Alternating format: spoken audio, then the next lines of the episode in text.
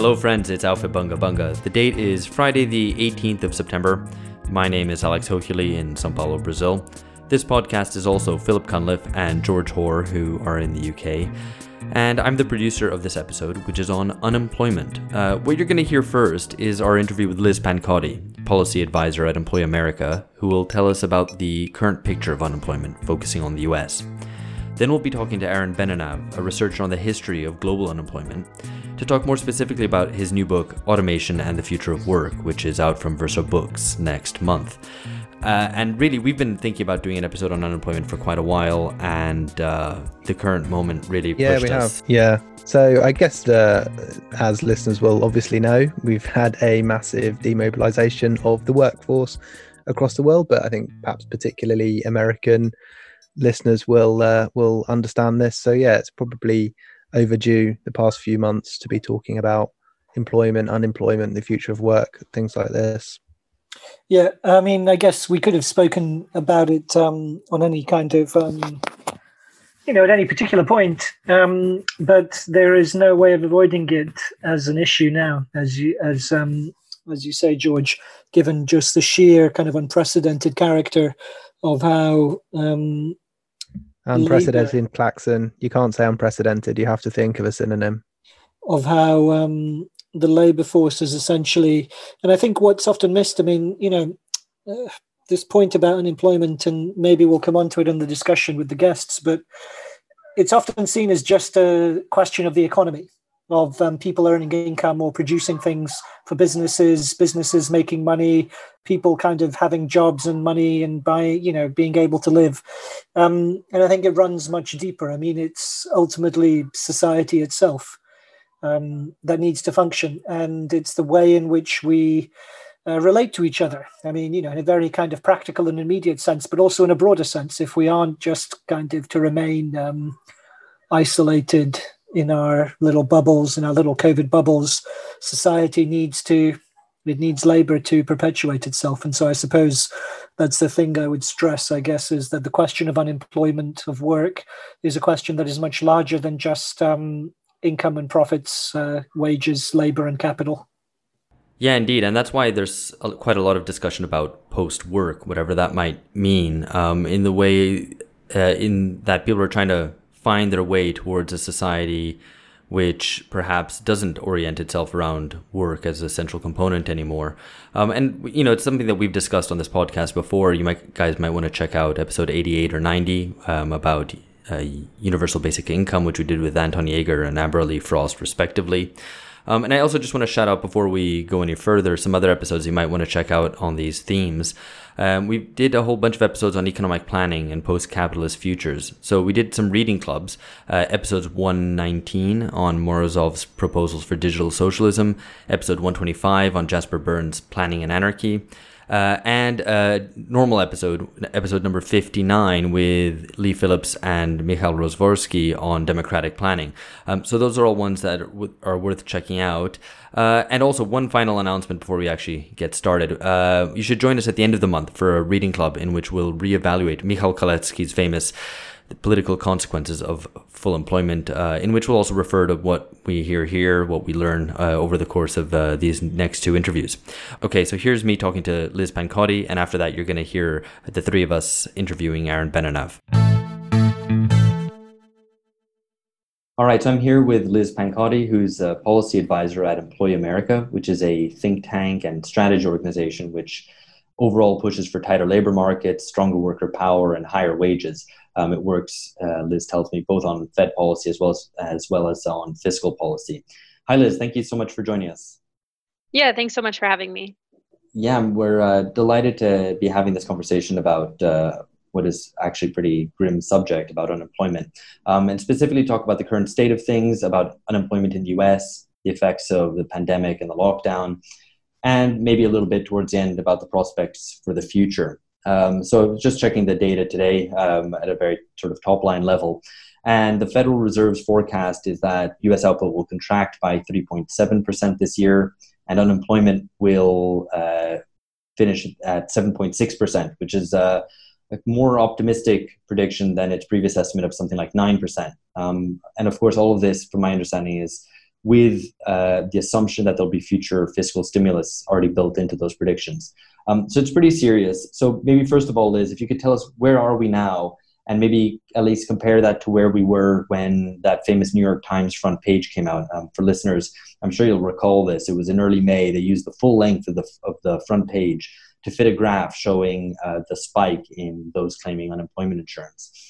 Um, so where where are we now? Where were we uh, a couple of months ago, and how does that compare to where we were um, at the beginning of the year? Let's say.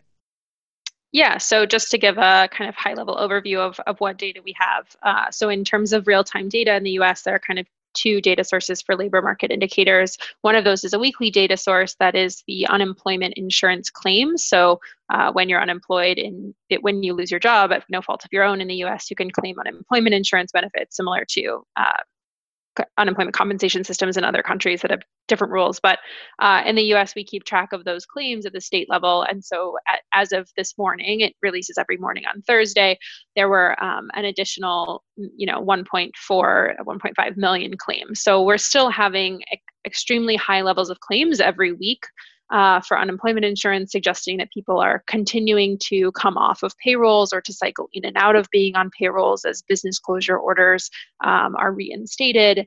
Um, people are, are certainly still losing their jobs. It's uh, many economists have suggested that the job loss is happening now, as opposed to those happening when that you know New York Times piece was was published in in March and April, when they kind of showed the graph of the extreme increase in at that point we were having five to six million per week, and um, it certainly has slowed. But I would prefer, if we're going to flatline, I would prefer it be at a level below 1.5 million per week. Um, and so we're, we're still seeing very elevated uh, levels of job losses. And to, some of those people claiming unemployment are people who have been uh, unemployed for weeks or even months and are just now getting through systems that have uh, high levels of backlog and, and lots of hoops to jump through to file. And some of those people are people who you know were laid off from their jobs last week. So we're still seeing a, a elevated level of job separation certainly higher than we saw in the great recession or in um, previous times of economic downturn. Uh, I, I, it is lower than it was at the beginning of the pandemic, but certainly not at a level uh, even close to normal. Um, conversely, we have a monthly data source similar to, to most countries where the unemployment rate is published each month, and that's based on both a household survey where individual workers are asked, What is your employment status? How many hours a week are you working? What is your income? What's your education level? Uh, kind of basic questions about the uh, household level employment. And then firms are asked, Are you hiring more people? Do you have more job openings? Are you able to hire people? Are you laying people off? Are you cutting hours? Are you cutting wages, et cetera? And so that um, the employment situation summary report, as it's called, was was published um, last week, and that came out, I guess, two weeks ago now, and that came out and said that the unemployment rate was about eight to nine percent, and so. Uh, that means that 14 million workers are unemployed uh, and 100 million workers are not in the or, or i guess 100 million people in the us are not in the labor force. Um, that's an, a slight increase from where we were a year ago. So in, in 2019 we were 95 uh, million workers and now we're at 99 so uh, we are seeing some people either drop out of the labor force or you can imagine recent you know college or high school graduates aren't entering the labor force uh, given the current situation.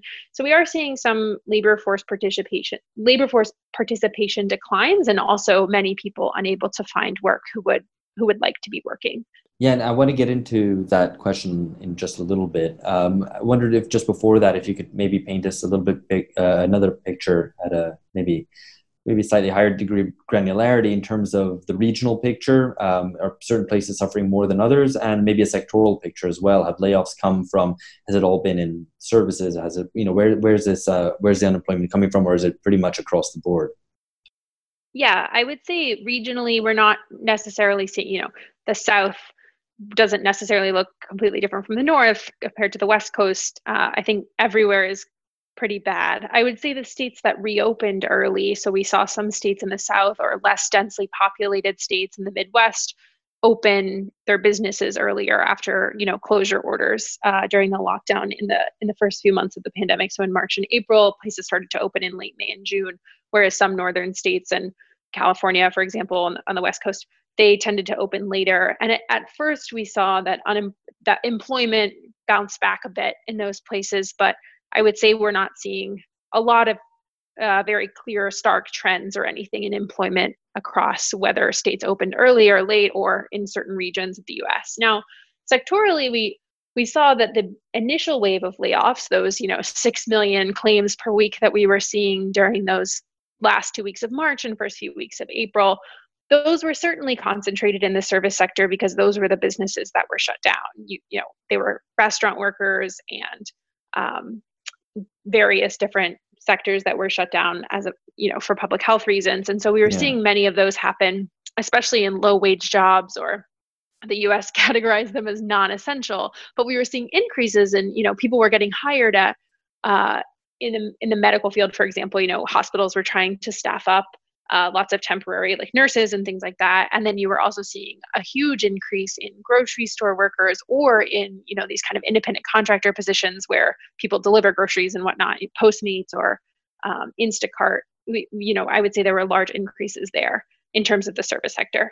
Um, in terms of where we are now, I'd say that there are still many businesses that are closed, uh, either due to capacity constraints for, from public health orders. You know, restaurants can open with patio dining only or with 25% capacity, so you need fewer waiters and um, I would, you know, janitor services are up in some places because some places require more cleaning, but you know, because many people in the US are still working from home, those like big commercial janitorial service contracts are probably on a pause because no one's working from their desk. So you don't need, you know, 100 janitors to, to clean a high rise uh, office building in, in, in a downtown area. And so we're still seeing a lot of unemployment in the service sector, but we're starting to see layoffs uh, kind of move over to other sectors and to higher wage jobs. So anecdotally, my friends who are in you know marketing or legal services or kind of these i would say jobs where you can work from home that are not so dependent on consumer demand um, but are you know big commercial contracts and things.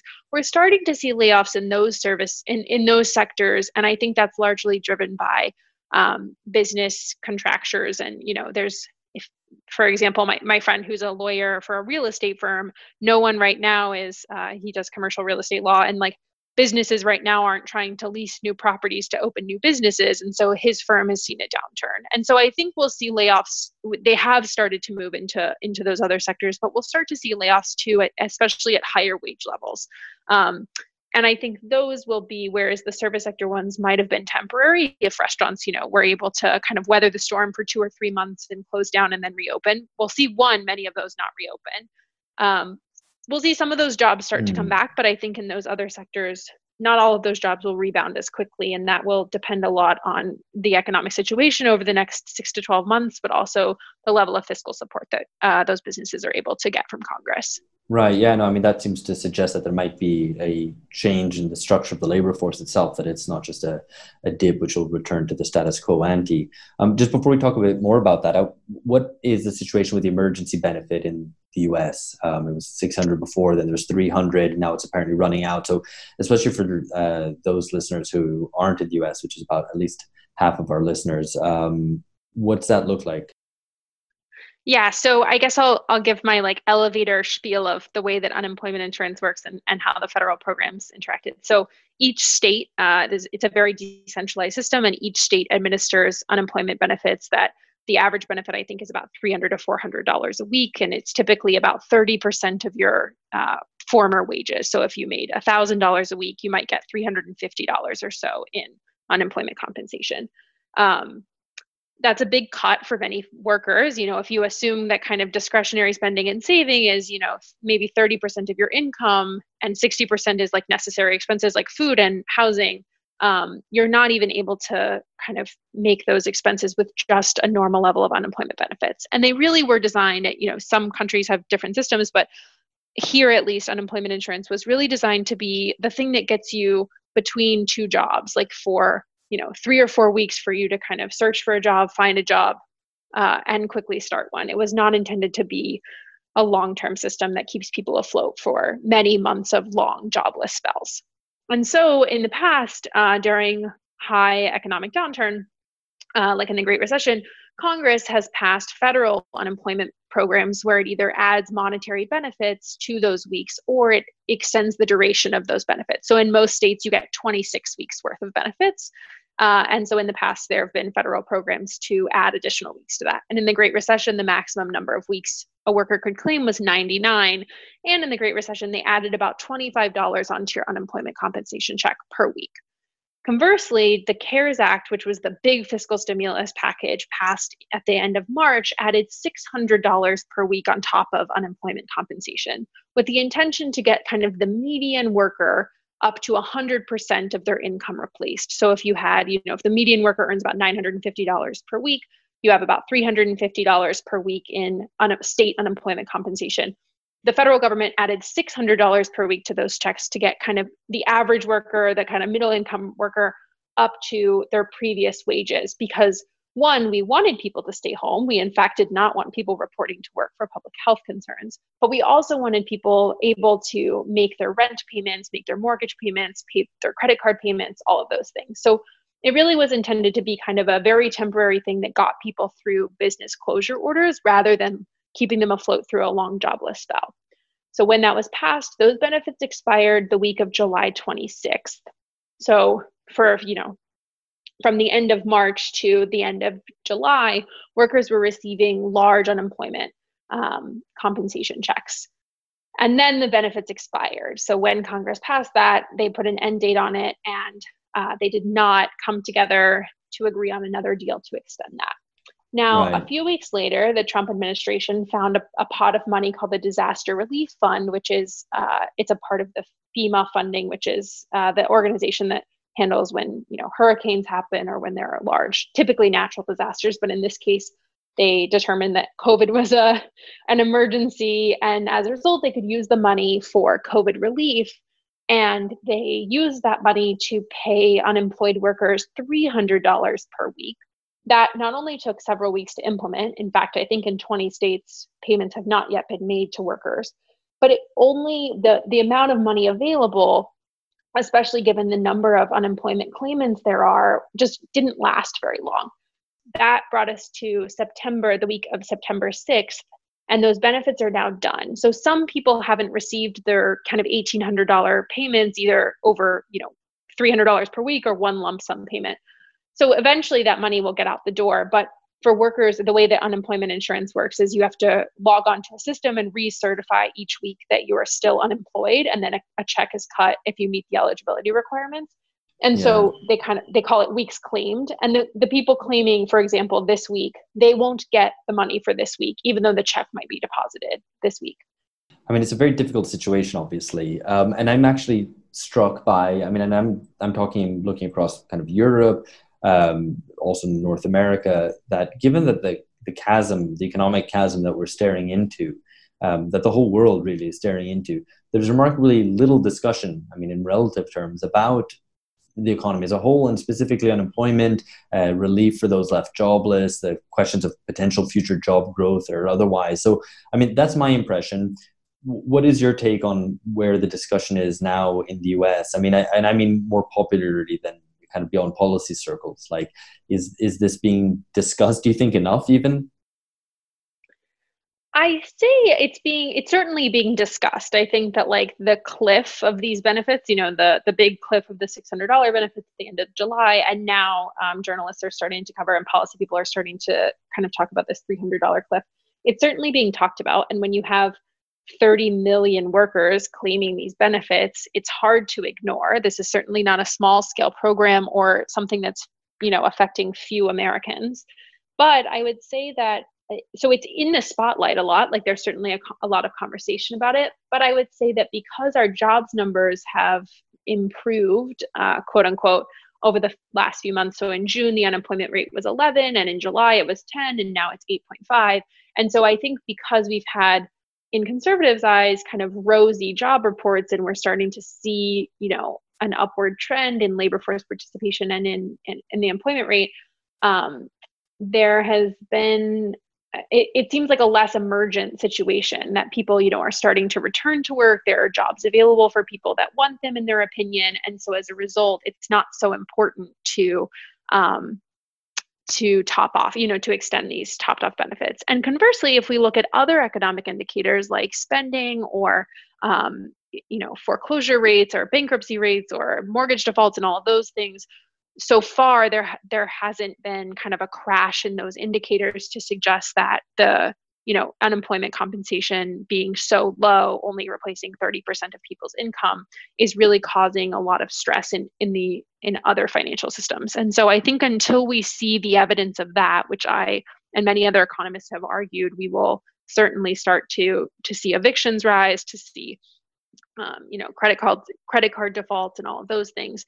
I think maybe then it will be emergent but for right now because of the you know you can kind of cherry pick the data points that you'd like to pick and and there are some positive ones like i'm certainly happy that the unemployment rate has started to decrease but i would argue that 8.5 is by no means a good level of unemployment to have you know especially right. when we were at you know 3 before the crisis and so i i think for some people they've kind of for a lot of policymakers they've kind of said well you know, the $600 was a disincentive to work because a lot of people were earning more than their, you know, previous wages. And as a result, they weren't going to work and employers were having such a hard time finding workers. And that, I, you know, no one has found actual evidence of that. There have been many studies that have shown that in fact it, it did not disincentivize work because uh, in the us your you know healthcare coverage is tied to your employment status and so there's kind of all these other fringe benefits, you know, paid leave, um, yeah. all of those things. Workers obviously wanted the stability and the benefits of having a job. And so even if you were making $100 more a week on unemployment, there was still an, an incentive to take a job. And so I think because of this like story of this disincentive effect of these benefits and the fact that we're not seeing the hardships of these people appear in other data sets um, it it's certainly a conversation that's being had a lot. It's in the news every single day, but it's not something that seems to be um, an emergency thing for many people in in the federal government. Yeah, and well, I mean, you know, and I guess there hasn't really been any um, popular revolt around these questions at all. And indeed, um, you know, maybe after the 2008 crisis, you know, a lot less than might have been expected given uh, the gravity of the crisis. And I mean, I think that maybe takes us to discussing the question of the longer term picture of unemployment in the US.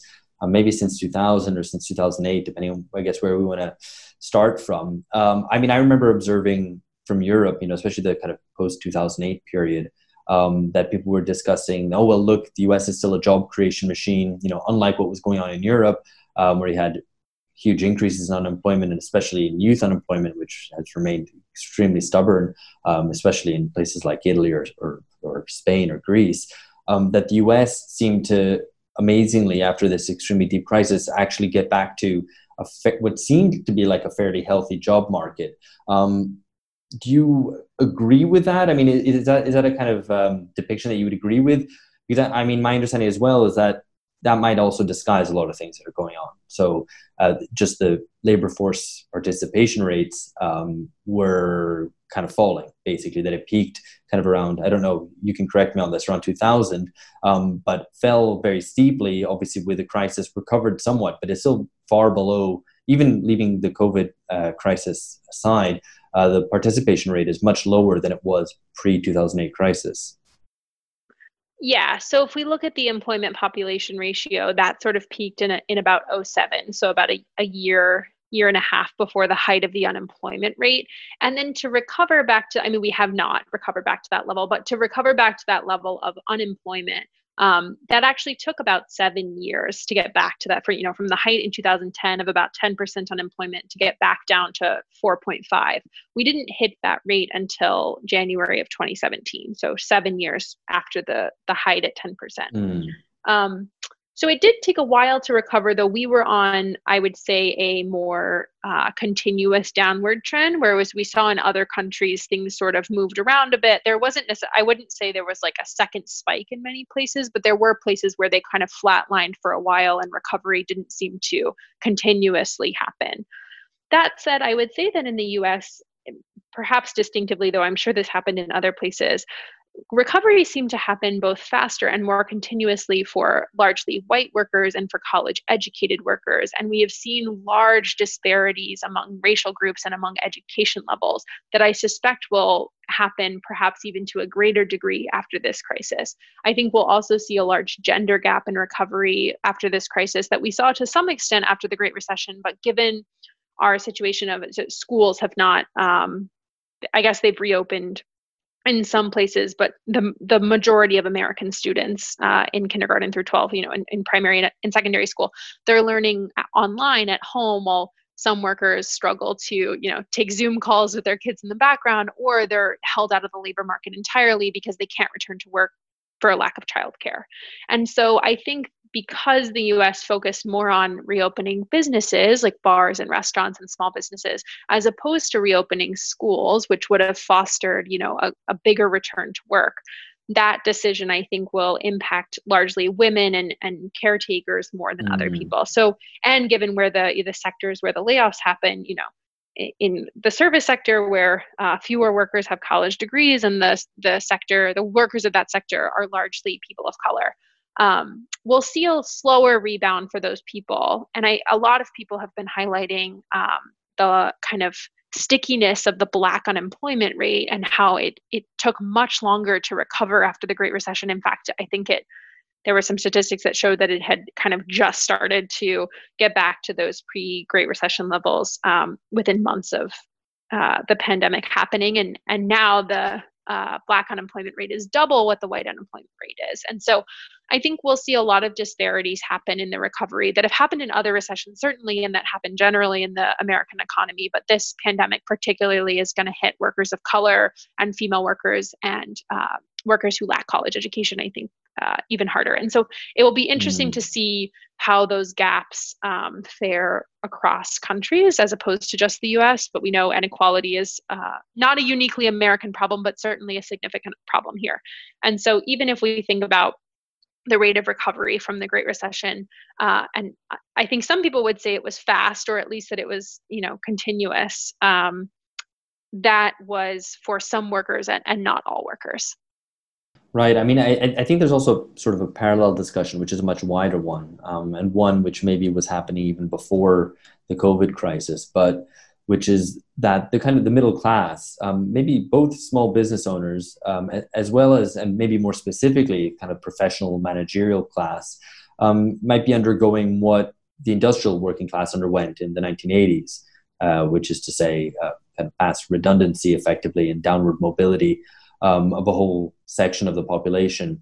Um, is that something that you're you can foresee maybe under the impact of the COVID crisis? I think particularly for small business owners, it's going to be extremely hard to if you're able to kind of weather the storm.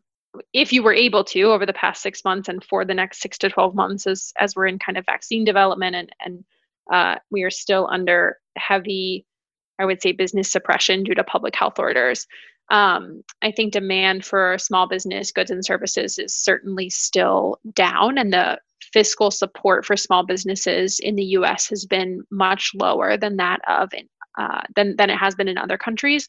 And so I think particularly for small business owners, we will see that sort of effect happen either because of the same reasons that kind of happened uh, to industrial workers in the 1980s, or or even in movements before that, or for for other reasons. But yeah, I think in terms of the managerial sector, it, that I think is an open question, and I don't know that I have the expertise to answer it. But certainly in the small business sector, probably more so in America than in, in other countries, we'll see um, many closures and a lot of financial effects from from that because of the crisis. And I think particular like the kind of had there just been a normal recession uh, as opposed to this kind of pandemic induced one where you know there were kind of differential supply and demand effects than in other pand- than in other recessions uh, because it's a pandemic maybe that would not have happened. But I think uh, this crisis will be unique for them.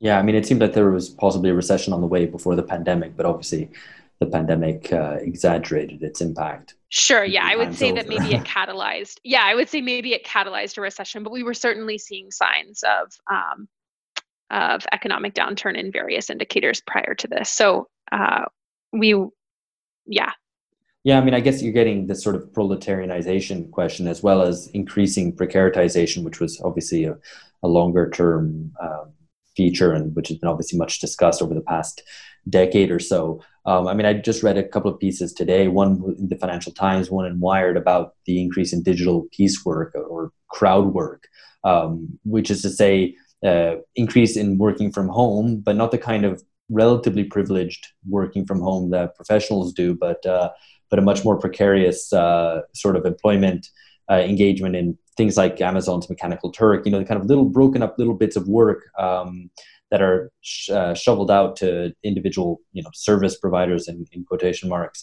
Um, have you seen kind of?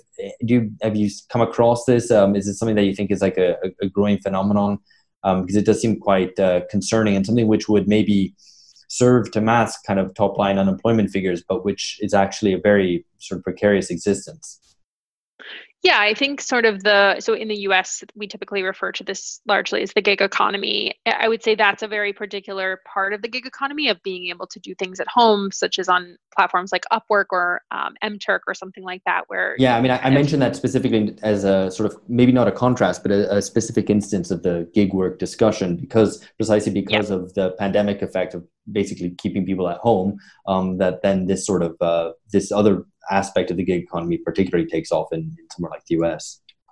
Yeah, it's quite interesting. So if you would imagine, you could imagine that like perhaps someone who was previously an Uber driver, uh, who was you know still a gig worker but working uh, you know providing a service outside the home is now forced to uh, be either because of lack of demand or because of public health concerns you know work from home and i would say there there are few opportunities for those workers or or in previous times there were few though we have seen I, I so uh, the chief economist of Upwork, Adam, is is on Twitter and is quite active and has said, you know, there's been an uptick in in interest. Um, I'm going to butcher Adam's last name, so I'm going to refrain from saying it. Um, but Adam has kind of said there's been an uptick in interest in freelancing work, online teleworking, etc. And and I think MTurk, Amazon came out with something to say that like users on MTurk were up the income from those sources though i would imagine i think in the kind of little research that i've done the, the wage levels for those things are much lower maybe not on upwork but certainly on mturk it's hard to make uh, you know enough of a living to pay your housing and food and whatnot on you know 10 cent surveys. Um, and so and it's very different from driving from uber which you could conceivably work as a full-time job. And so i think I, I'm not sure how much it will take off. Um, I'm sure there's interest in it right now. I don't know if there will be sustained interest, especially as like you're able to return to previous gigs. But certainly, if you're an unemployed worker who was working a typical employment job, you know, you were a server at a restaurant or you worked, uh, you were an administrative assistant in an office or something, and now you're forced, you know, you're unable to work from home, and so you've been laid off and you're looking for some source of income, either because you're unable to access unemployment compensation or because you need to fill the gap between your unemployment compensation and your previous wages, those people I'm sure will be interested in those opportunities. But I can't see, given the wage levels of those, or the ones that I know about at least, I'm not sure that there'll be a sustained level of. Uh, a sustained opportunity for those people. But I think the gig economy at large, you know, looking outside of just this like small slice of it, I'm I would suspect that freelancing uh, and gig work, uh, the the share of people participating in those as a source of employment will likely increase, either as a second source of income or as their primary employment. Now, that's a little bit tricky in the United States because our labor laws are written such that they're an entirely different class of employees, which changes not only their tax status, but also their protections under labor laws for things like minimum wage or access to health insurance or paid leave, as well as their ability to organize into a labor union and whatnot. And there have been a lot of calls recently, particularly around Uber and Lyft, because of uh, some state level laws in California about misclassification of these workers as independent yeah. contractors. There's been a lot of movement in the US to reclassify those workers because they say, you know, you can't be an independent contractor, which is an incentive for uh, firms have an incentive to classify those workers as such because they pay fewer taxes um, on them and don't have to provide them as many labor protections. And so there's been a, a, a, large movement in the US to reclassify those workers. And there's been some movement in this in, in Congress with what's called the PRO Act, which would institute a national test for classification of if someone is a independent contractor or not. Um, I, the Biden administration, or the sorry, the Biden campaign has expressed interest in uh, working to pass that legislation should he win the election in two months. And so, I think we'll see a lot of movement around um, the classification of those workers as well as the legal protection of those workers should they, you know, still be classified as independent contractors.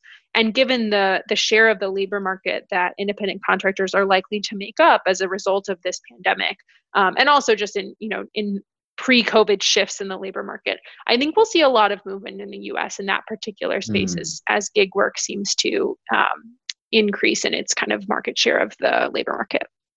Yeah, no, I mean it's obviously a, a grim situation, and I think you know part of the much wider term, longer term, and kind of wider uh, lens picture is that I mean, whatever the stock market might be saying, that it's pretty clear that there's long-term stagnation of the U.S. economy and most developed economies, leading to a lower demand for labor. I mean, and this is something that I guess we discussed in terms of the labor force participation rate falling, just the uh, absolute number of people uh, in work, or at least as a percentage of the population. Um, so I wanted to turn a little bit to the kind of politics of the situation. Um, and talk a little bit also about interest rates. Uh, because the Fed announced today, I think that the rock bottom interest rates would be maintained until the end of 2023, um, and they're desperate for any inflation, like above, you know, up to two percent. Um, so, I mean, something that I was telling you before we started recording is that it seems like, uh, well, effectively, the neoliberal elites have been victims of their own success in this regard. That um, they've been so successful in breaking the back of labor, um, and consequently, there being today hardly any upward pressure on wages, um, that inflation has been completely conquered. Um, and that creates a problem now when they kind of want growth and want some inflation. Um, actually, just note for listeners, we discussed this uh, question in a little bit more depth in episode 124 when we discussed Adam Tooze's essay uh, on the question of central banks. So if you want to uh, check out some of our other stuff on this, it's episode 124. Anyway, so back to what I was, uh, what I was saying. Um, is that uh, another thing I noted today? The uh, Financial Times Alphaville column asked after noting that employee bargaining power is at a historic low. Uh, why? And here I'm quoting: Why did it take so long for the Fed and other central banks to realize an inflationary spiral was no longer such a threat? Uh, a bigger issue going forward might be that if low unemployment no longer leads to inflation, then what does? Um, I know it's a big question, but do you want to actually try to field that one, or maybe just offer some commentary on on that kind of what is really a kind of historically unique situation? At least you know, if one's used to looking at the surveying the field of the 20th century. Yeah, I guess I'll comment a bit on kind of Fed strategy and uh, how it's going to interact with hopefully the return of a tight labor market um, and we can let me know if i've missed any any part of your question in addressing this so i'd say first you know so the, the fed announced uh, yeah, chairman powell announced yesterday that uh, fed interest rate and the fomc announced that fed interest rates would remain at zero i guess i'll clarify that rock bottom is zero in the US. We have uh, not gone to negative interest rates. Mm. Um, and those will not be raised for at least three years. And it, I think two weeks ago, the Fed announced so it does a framework review kind of every decade to kind of adjust its thinking on either forward guidance or just kind of on general operations. And they announced that they would be targeting an average inflation rate of 2%, whereas in the past they have viewed that as a, a hard line to, to hit 2% and stay there. And now they're going to be targeting an average, which suggests that, you know, 50% of the time you'll be over 2% and 50% of the time you'll be under 2% and, and you'll average out to, to 2. And that they have kind of, Chairman Powell has said that is a more aggressive take. I think some people have differing opinions on how aggressive that is. But given that, um, you know, you could imagine a, a case where unemployment we think is still a bit too high. Perhaps it's at 5% and we think we could get it down to to 3 and inflation is already touching 2 and we have room to either move on interest rates or keep them at 0 we would continue as opposed to increasing rates as soon as we hit 2% inflation we would keep them at 0 in order to uh, allow the labor market to tighten a bit more. And in the past, the Fed's view has has been such that so the Fed has a dual mandate of, you know, uh, inflation and employment, and so they've kind of I, I would argue that they have focused more on the inflation target. I think other people would agree, and it would be better if we if we focused more on uh, very low unemployment or or put the same amount of emphasis on it. And so this sort of framework shift suggests that they will start to pay attention or to at least be a bit more aggressive to try to uh, keep that dual mandate in mind and work towards both. And so we actually, Employ America, uh, my colleague Skanda Amarnath has uh, during the framework review, published a proposal that the Fed should revise its framework to um, actually achieve a floor rate of gross labor income growth, as opposed to um, just simply targeting consumer price inflation or, you know, trying to target. Um, I guess they don't have a specific specific unemployment target, but trying to target low unemployment. And so this suggests that, you know, even if unemployment were to be extremely low and consumer price inflation were to be at its target of 2%, we would still want labor market income uh, or labor income to be growing. And you know the kind of theory behind that is you know when labor markets are sufficiently tight workers have a lot of bargaining power and they should be able to drive wages up. However we've seen many research studies to suggest that you know even in times of tight labor markets we don't necessarily see the type of worker power that we should we should expect to see you know because there's been a lot of uh, things to suggest this is due to you know increased monopsony power or uh, decreases in unionization. You know, there's a lot of reasons for why yeah. uh, worker power isn't as high as it should be. But regardless, the Fed should instead target labor market income growth um, just directly. And so we would, you know, kind of conduct monetary policy for the sole purpose or for, you know, a, a strong purpose for increasing um, income growth. And now I think, you know, Skanda's proposal obviously was not adopted in the framework review, but I think the Fed has kind of realized or at least started to move in that direction, though I would I would not consider them to be as aggressive as I would like for them to be on, you know, worker power or, or wages.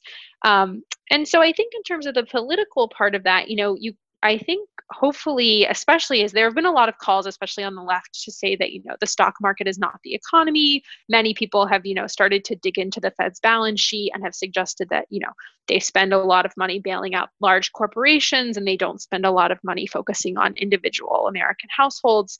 And I think there's going to be a lot of political pressure, and there has been from several key people in Congress. You know, Maxine Waters, who is the chair of the House Financial Services Committee, kind of oversees um, the, Fed stuff on the House side, and several people on the Senate Banking Committee. And now there's this uh, Congressional Oversight Committee to oversee um, pandemic relief efforts, through many of which were funneled through the Fed. Uh, and so I think there's been a lot of skepticism about what the Fed is doing to kind of bail out the American economy, and either how much of that is directly aimed at American uh, workers or um, families or how much kind of trickles down to those people. And some have argued that you know when you bail out i don't know for example american airlines you know american airlines employs a lot of people so by bailing them out you keep those people on payroll. And other people have argued well um, you know by bailing out american airlines they're still giving their you know ceo a bonus or something. And so perhaps yeah. it doesn't actually trickle down to their flight attendants. So i think there you know there's arguments on both sides. I would say i I think the Fed could do more for individual workers, but um, the Fed has been, Chairman Powell specifically, has been very insistent that fiscal support really should come from Congress. And, you know, for example, we sent in the CARES Act, they sent out $1,200 checks to every American. Um, so each American worker got a stimulus check for $1,200. Canada did something similar. I think there were $2,000 checks at some point, and, and other European countries have done various stimulus checks. And so um, some people have called for Claudia Sahm, is a, a, economist who has called for automatic payments for the Fed to set up a, um, a specific, you know, facility to send out checks to um, Americans in times of downturn. And there's, I think, a lot of, uh, I think there's a lot of proposals out there that would take the Fed's authority and facilities to do those things even further than perhaps Chairman Powell agrees is either legal under the uh, Federal Reserve Authority or should be actually, you know, relegated to them rather than to Congress. And and Powell has been, I think, quite conservative on what things should go through Congress and what things should go through the Fed, though he, he has been aggressive on some things. Um, so I I think the political aspect of that will be interesting to see what happens, you know, either after the election, if if we have a Biden administration and uh, Powell's term is up somewhat soon, and so we'll we might see a shift in the chairmanship there. But I think there will be. I think your comment that kind of the stock market is not the real economy. That call has been Uh, many on the left have said that in the last few months. And so it will be interesting to see what the political pressures are, both on Congress and the Fed. But for now, I think Powell is sort of shifting the pressures of fiscal stimulus to Congress. And it's interesting you said that their forecast i think at the beginning of our of our call you said that their forecast assume additional fiscal stimulus and i'm actually not i would say powell was sort of begging mcconnell yesterday mm-hmm. during his press conference to pass additional fiscal stimulus but i think the fed's forecasts are actually assuming a very conservative level of fiscal stimulus they're not so optimistic that we'll get you know a two or three trillion dollar package um, that we might need so I don't know. It, uh, right now, it seems that they're trying to do negotiations for additional stimulus. I'm not mm-hmm. sure where that will end up. And in terms of the Fed, I would prefer a, a target, you know, specifically targeting something that uh, impacts workers as opposed to um, kind of just the unemployment rate or the inflation rate. But yeah. so far, I mean, we haven't guess, seen those things happen. Yeah, I mean, and I guess obviously within the, I mean, larger historical, longer historical context of full employment being a fairly mainstream aim, uh, the fact that you talked about, you know, very low, uh, very low uh, uh unemployment targeting um, shows kind of how how far we've fallen, I guess. So, I mean, just to round this out, uh, uh, very quickly, where do you fall on kind of the broader proposals, um, other than kind of some you know, kind of going beyond the, some of the more limited policy interventions and, and monetary policy and, and fiscal policy to kind of broader structural uh, proposals relating to either a jobs guarantee or to universal basic income. I mean, where do you locate yourself with regard to those proposals? I mean, just one comment from myself is that I think one of the only positive things to come out from the pandemic is maybe the discourse of essential workers. Um, you know, I know you to be early on, you kind of preferred, kind of ironically, to the fact that a lot of service workers were, you know, discussed as non-essential and so on. But obviously, um, it's very much those called "quote unquote" low skilled uh, who've proven themselves to be essential. So at least, hopefully, that the the emergence of that discourse uh, will push things uh, politically in the right direction.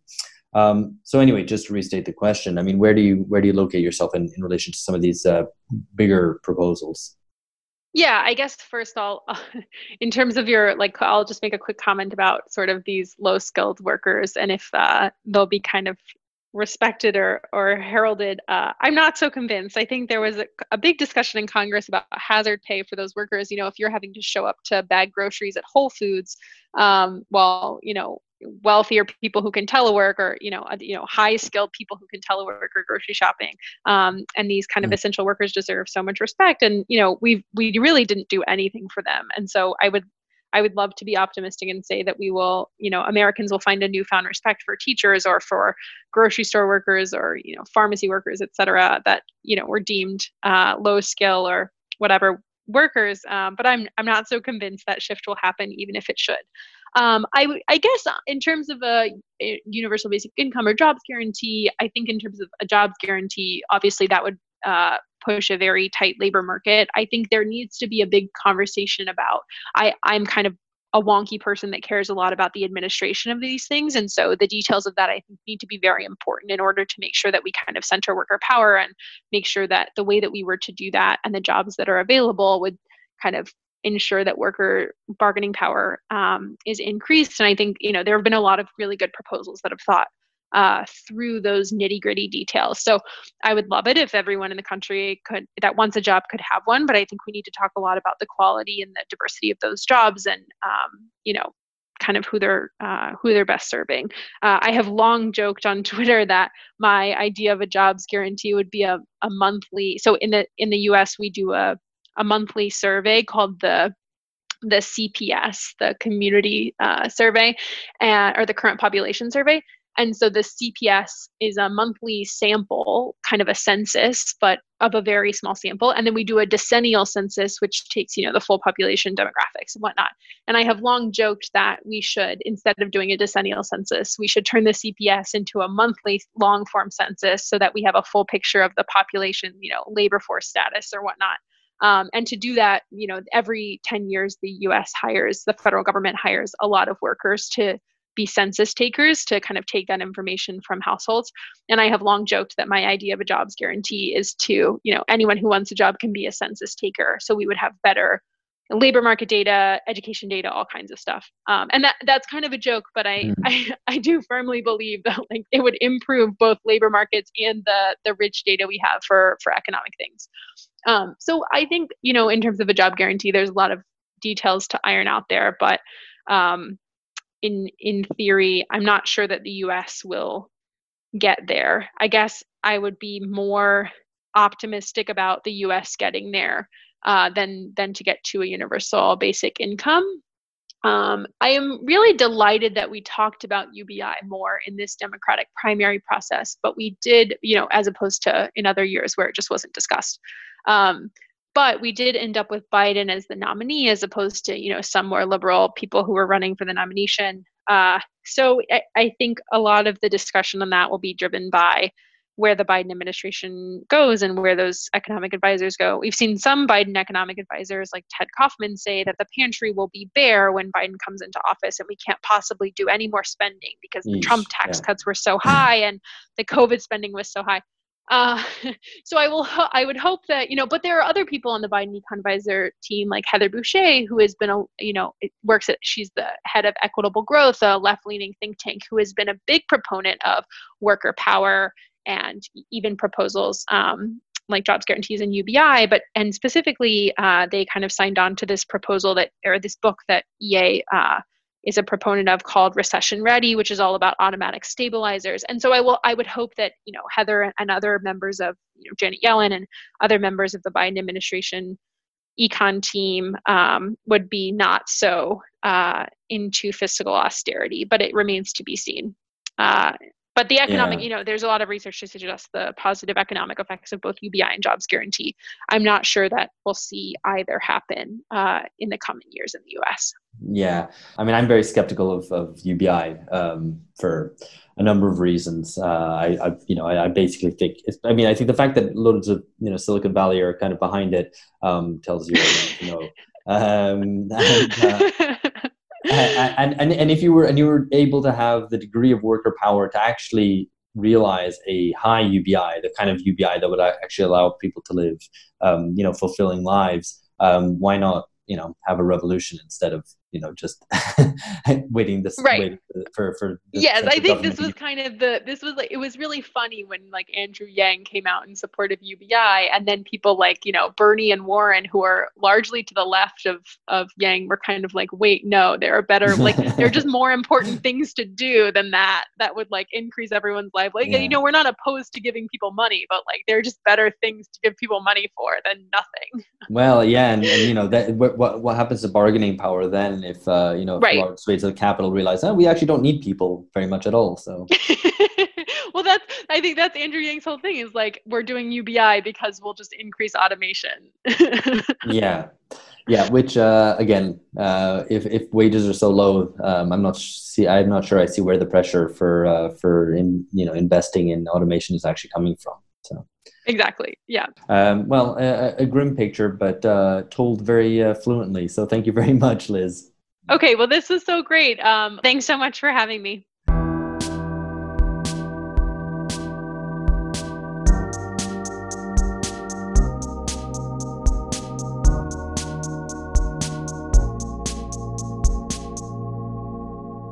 All right, so we're here with Aaron Benanav, a researcher at Humboldt University Berlin, uh, who's also working on a global history of unemployment. Um, and we're going to be talking about his book, which we introduced at the top of the show. Hi, Aaron. Great to have you. Hi, thanks for having me.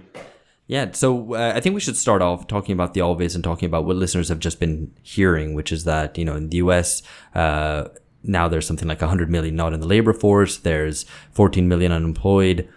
There's effectively this massive demobilization of the labor force through the lockdowns, um, through furlough schemes as you have in, in the UK. So, I mean, this is obviously a massive moment in terms of uh, the question of unemployment. And how do you see this kind of progressing? I mean, do you see this as making, marking any real shift in employment relations? I guess I think so. That's, yeah, it's a great question. I guess it's a question on everyone's mind. So, my book is about automation and the future of work, but a big topic of the past few months obviously has been COVID and the future of work. Um, and I guess that where I think things are going is um, that economies have had a lot of trouble creating jobs now for quite a long time. So jobless recoveries uh, is one of the things that maybe we're talking about, um, and, and certainly that we could talk about. Um, and I guess that the economy moving forward is just going to have, I think, a lot of trouble creating jobs for reasons that are actually very similar um, to the reasons of the past, uh, which is just that the economy is going to recover very slowly and it's going to have a lot of trouble creating jobs, except through this kind of immiserating process where people are going to get a lot of, um, yeah, just very low quality, low productivity jobs. But even those are going to be added to the economy very slowly. So I think we're expecting another lost decade and something that I think is really terrifying about the moment, especially for people roughly my age, you know, people in their late 30s or early 40s and, and younger, is to have lived through two um, supposedly once in a lifetime type right. crises. Yeah. Um, which weren't just momentary, but like decade long uh, weak recoveries that followed. So would you just, I suppose, without anticipating um, uh, without anticipating too much, but would you say then COVID is? I mean, so this is, I suppose, the big debate about COVID. How far is it accelerating changes or um, issues that were already there, and how far has it introduced elements that are novel? Hmm. I mean, it's it's funny to say, right? But it's like accelerating the slowdown. So yeah, it's speeding up the pace at which we slow down right. significantly. Okay. Yeah, yeah, I mean, I guess you'd want to avoid both the approach which says, well, look, everything was more or less fine. You know, there was a kind of uh, healthy unemployment statistics, and then COVID came along and ruined everything. Um, as well as maybe the alternative one, which is that aha, you see, COVID only shows what was uh, what was coming for us anyway. Um, yeah. yeah, the kind of it, it proved us right. This is a look, look, this is a glimpse of the future that we said was going to happen all along. Well, I mean, that would be pretty hard to say, right? I don't think anyone except Mike Davis predicted anything like this was going to happen. I guess a lot of epidemiologists probably did, but in in in the I don't know kind of economic and social theory realm. Oh yeah, no more more just the mass unemployment that it's like the the sort of uh, un, the automation theorists who kind of use skewer yeah. the whole book, you know, kind of going well, you know, this is the picture of a of our future soon when robots come for our jobs. Yeah, well, and of course, you know, I think part of the story too is just on the global level. This it has been like this, right, for quite a long time. I mean, the degree to which so much labor around the world is like informal labor and people are kind of getting by in very difficult and insecure conditions. That has been true for a long time, but as we are learning now, and as of course we will learn over the next few decades, things can get substantially worse in unexpected ways. One more, um, one more question on this particular issue, Aaron, which is, I suppose the one thing that's kind of striking about COVID is how far the demobilization has been led by the state itself rather than being a kind of spontaneous collapse as a result of uh, economic crash, like, you know, closer to the aftermath of the banking crisis in 2008. Do we see any differences in how that works out in terms of unemployment, given that it's kind of been, uh, you know, enforced through state action, like I say, but also, I suppose, a follow on a follow on thought connected to that is how far does how far would we have seen a similar kind of collapse independently of a government or state attempts to shut down the economy um, in order to control the spread of the pandemic? So I know there are a few countries which had uh, which had kind of milder lockdown regimes or had very um, structured, tight, uh, structured uh, test and trace systems like South Korea. And I wondered if you had any sense of how these different systems have played out, and if that, if it's possible to identify the impact of this kind of government demobilization of the labor force versus what we might have expected as a shift in consumer behavior, businesses going bust, um, an impact, a kind of COVID impact separate from that of the state demobilization? Yeah, I don't know if you've seen this piece, or I guess maybe it's a number of pieces by Gabriel Mathy about the first services recession. But I think that that is a very powerful take on what's happened. Essentially, um, what he says is that the lockdown affected services like consumer services especially first of all and that's a real reversal of the normal course of a recession which tends to start in investment and construction um, and usually services and service jobs are the last to be hit and have the least amplitude of the wave you know the, the smallest downturn and slower also recovery i guess probably.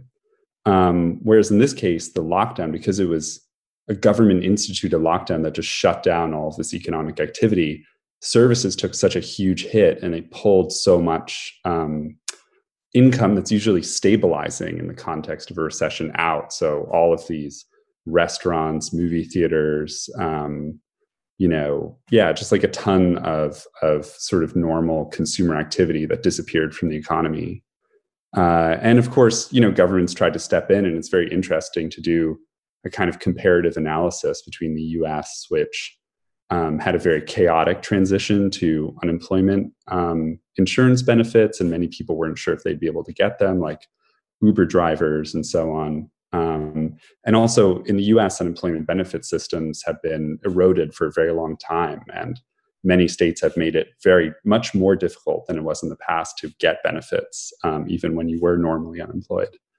Uh, but eventually, people did get on them, and with the federal subsidy, um, they actually, in some cases, earned higher incomes, and like poverty declined in the U.S. Whereas in Europe, I think in many cases with the furlough regimes, you actually had a much smoother transition to trying to replace the income lost through the lockdowns uh, but people were usually remunerated at a lower level than um, the wages they had earned before. So I think that had a different kind of effect on demand. I think it'd be really interesting to look at the South Korean case that you mentioned. I actually don't know that much about it. So, what did you spend your Trump bucks on?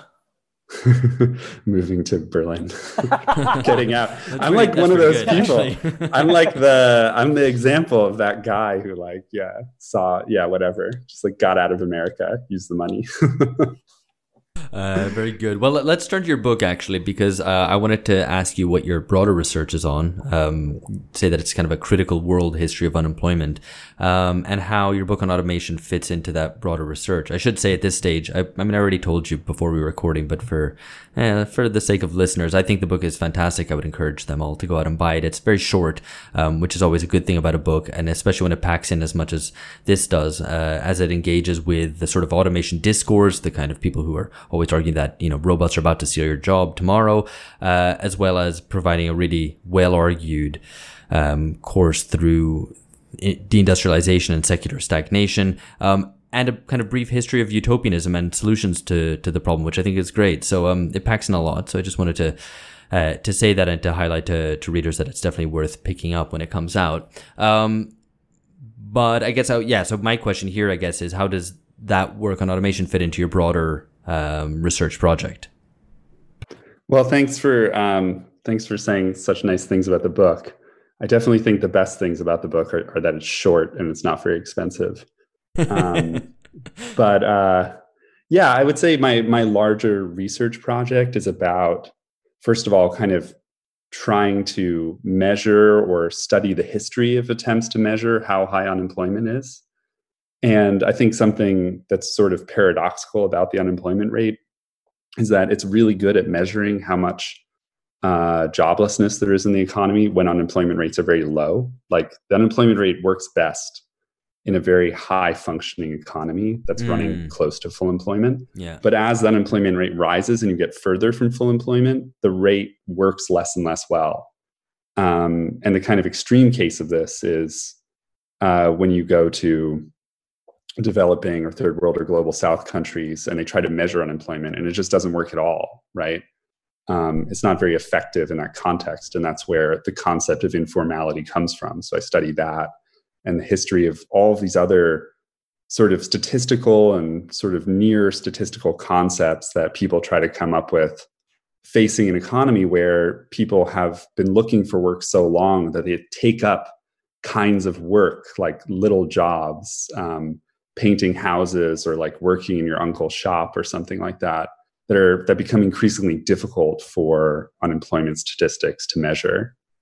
Um, yeah, no. I so that's, that's, sort of the yeah, sorry. No, I mean I think that's that's a very important point to to make, and um, it, it's always something that strikes me when they're you know you hear kind of economists talking about like well you know the, the kind of U.S. labor market's pretty healthy right now, and you just think well, but how many people have actually dropped out entirely or are now kind of working part time jobs where they were previously working full time jobs and they need a full time job, you know, um, and it's something that amazingly still passes very much under under the radar.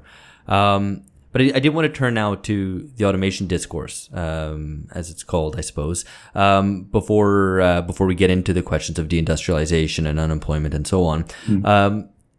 So, in regard to the automation discourse and the automation theorists that you describe, uh, I mean, I think listeners will be pretty familiar uh, with what that refers to. So it's this idea that robots are coming for your jobs, um, and that maybe as a consequence that this means penury for the masses, and therefore we need something like a universal basic income. I think that's probably the standard formulation.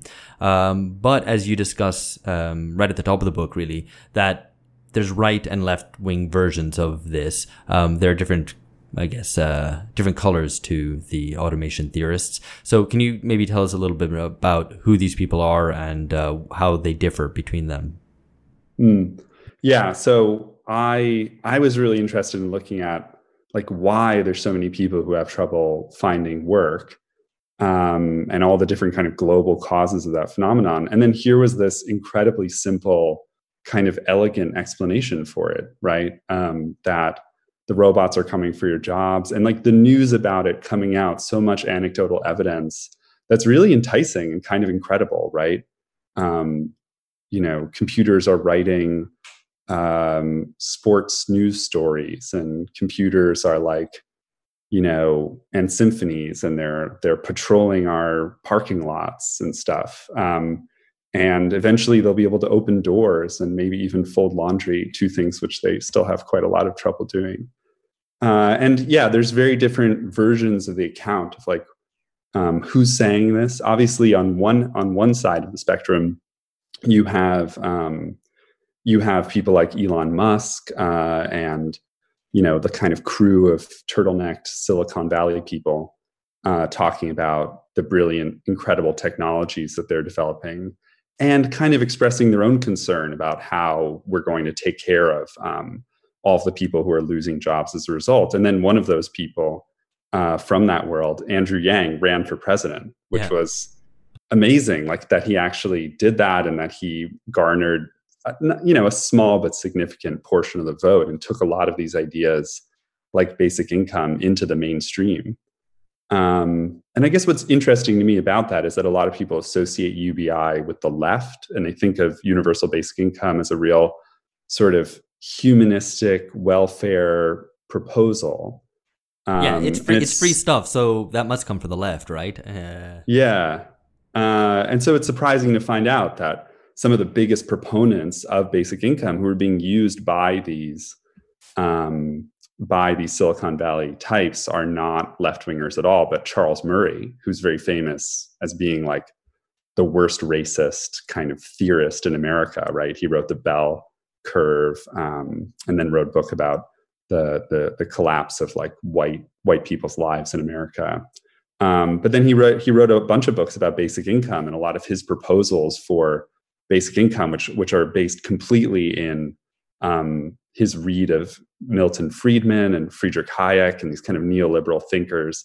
That's where a lot of this stuff comes from, and those are the ideas that uh, I think had the biggest impact both on Silicon Valley ideas about what they were doing and about basic income, but also a lot of the kind of profess these MIT professors um, Andrew McAfee and um, Erik Brynjolfsson, who who also write about this. Um, so that's the that's I would say the right wing side. But then of course there's a left wing side that I'm very sympathetic to, um, and I think people like um, Peter Frase, who wrote the book Four Futures, which is a book that mm-hmm. I really like, uh, inventing the future, um, and you know, in a whole kind of wider set of maybe we would say like left liberal thinkers on this as well who are yeah, less I mean, there's, radical. there's Aaron uh, Bastani, who I, Aaron Bastani, who I should highlight, has been on the podcast before. That's another one for Mm. listeners if you want to check out. Um, but I, you kind of round these all up uh, and call them late late capitalist utopians. Um, maybe you could explain what that means. I, I assume you're using utopian um, in its sort of dual sense, in, in the sense of it being a, a dream, but also being impossible. Yeah, I guess part of what appealed to me so much, and I should say, you know, for full disclosure, that my father was like a was a researcher in automation uh, in the '80s, and he, um, you know, he was working on getting computers to solve logic proofs. There's a big era of of automation thinking, obviously in the '80s, that then collapsed, right? Um, so he went from that into the kind of tech world and um, I sort of lived through a certain kind of experience of that uh, transition, um, not one that led to great riches, you know. Uh, and I think a lot of the computer programmers who who were part of the tech bubble didn't walk away with with very much. Um, but uh, sorry, Yeah, right. Yeah, no, no. And so, I mean, one thing that you point out as well is that, or one of the one of the positive things you have to say about the automation discourse about the automation theorists is that they do turn our attention to consistently low demand for labor around the world, which is really the the sort of common theme running through your whole book. Um, so maybe you could just introduce what that means. Um, and I think George is going to have a question on this specifically right after.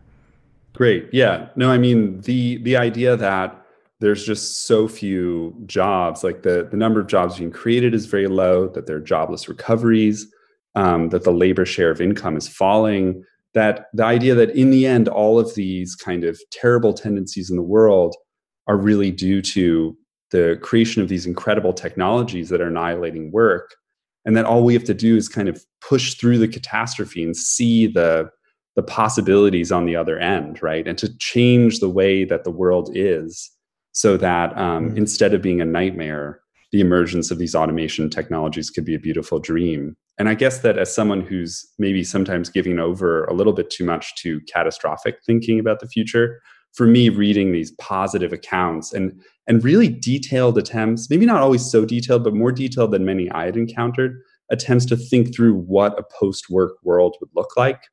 Um, so one of my favorite books in that genre actually is this book by an old friend of mine Manu Saadia who wrote trekonomics um, and really thinking about you know how technologies like the replicator um, which of course in a, in a world like ours would result in an incredible um, loss of income for so many people. And Peter Frase has a whole beautiful discussion of that. Um, that with a seemingly small institutional shift in how people earn their incomes, uh, we could suddenly like get out of the nightmare scenario and leave the world of Trump and populism and um, you know inability to respond to climate change. We could just sort of flip the switch and end up in a very different and much more beautiful um, Mm. society. Yeah, there's definitely some some sort of tech, techno joy um, and enthusiasm and energy in in these sorts of accounts.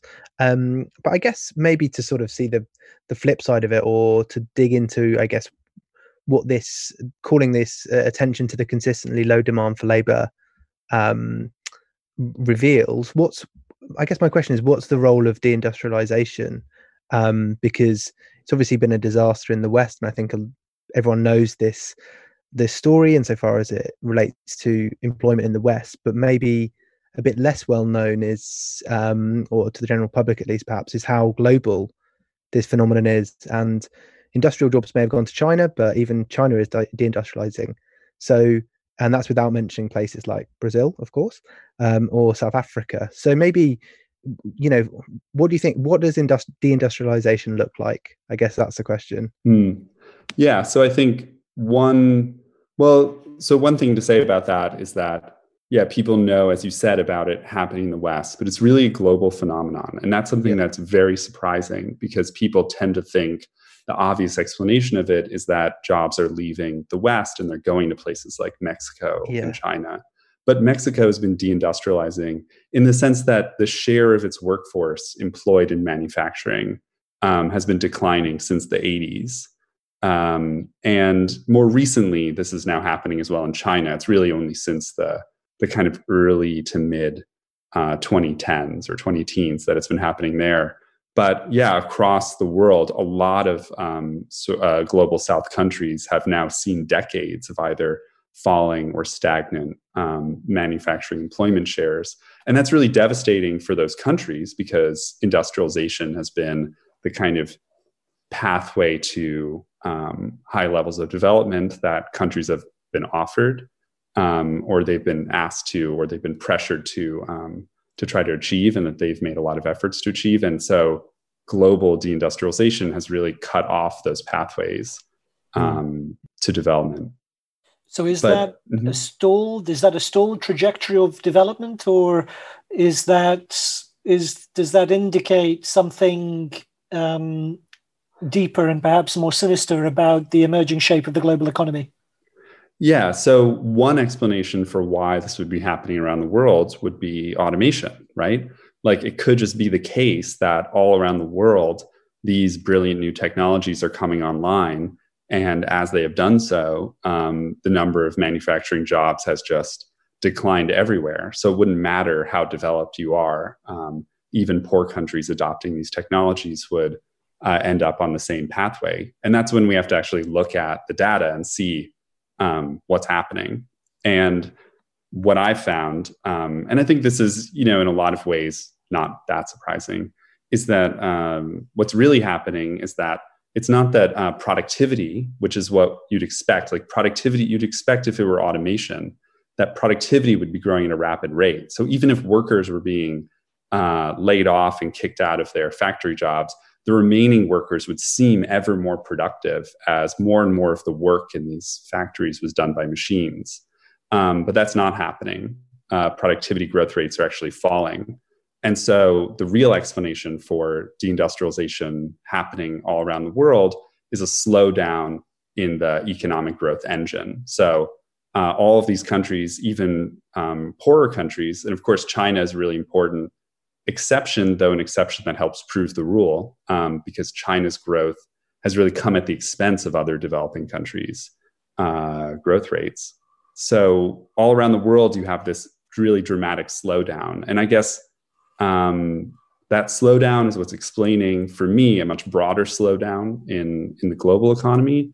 And it's also the thing that has to be explained. Uh, it's the real cause of of why there's a persistently low demand for labor why people are having so much trouble finding work um, and if automation isn't the explanation then what is that's kind of the investigative story of, of my book so we have an we have a I think in the West and listeners to this podcast, and I suppose people more generally who are plugged in to these debates will have a sense of the consequences of deindustrialization, unemployment, and underemployment in Western countries.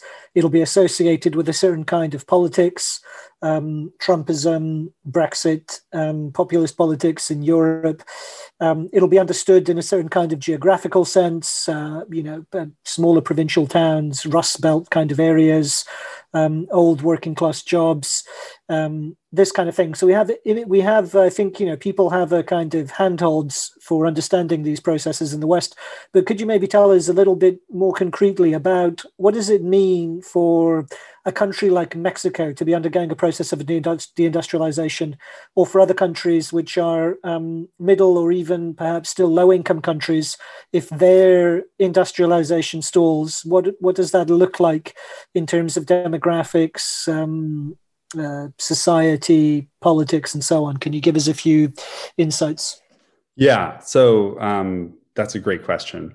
So uh, there's this great sociologist at UCLA, Ching Kwan Lee, who wrote a book um, called Against the Law that's about China. Uh, and at the end of that book, she talks about what she calls global rust belts and global sun belts. And I think that's a really good way of thinking about what's been happening in the world economy. So, um, really in the early part of the post-war period and down through the 70s you had the development of very like state fostered industrialization um, called in the kind of technical lingo import substitution industrialization. Um, in a lot of developing countries and actually brazil is one of the most successful examples of this. Uh, and starting actually in the late 60s and early 70s and then continuing down through the present um, a lot of developing countries uh, realize that they're being locked out of or they're not participating in um, this vast growth of export markets for manufactured goods. Um, and so they reorient uh, towards producing for the world market.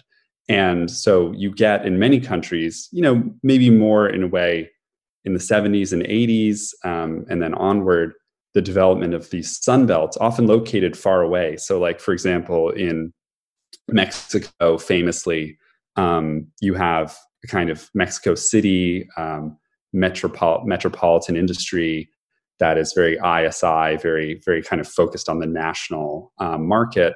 And then further away, um, closer to the US border, you have the maquiladoras and you have this kind of export oriented um, industrial growth. And so all around the world, you have this phenomenon. Even in China, in the Northeast, there's a huge old kind of Maoist industrial area that's now their Rust Belt, right? Where all of these people have lost their jobs in state owned industries, like really millions and millions of people. Um, and then in China, for example, in the Pearl River Delta area, you have the growth of the Sun Belt that's really integrated into global supply chains. And so, really, the way deindustrialization looks around the world is not um, just the kind of rusting of industry in certain areas, but a kind of imbalance between the rust belts and the sun belts. So the sun belts have expanded, um, but the number of jobs created there is usually not as many. China would be an exception to this in the in the late 90s and and the in the first decade of the 2000s. But in other countries, generally, um, for that whole period, uh, the sun belts never really grow to the extent that the rust belts are declining.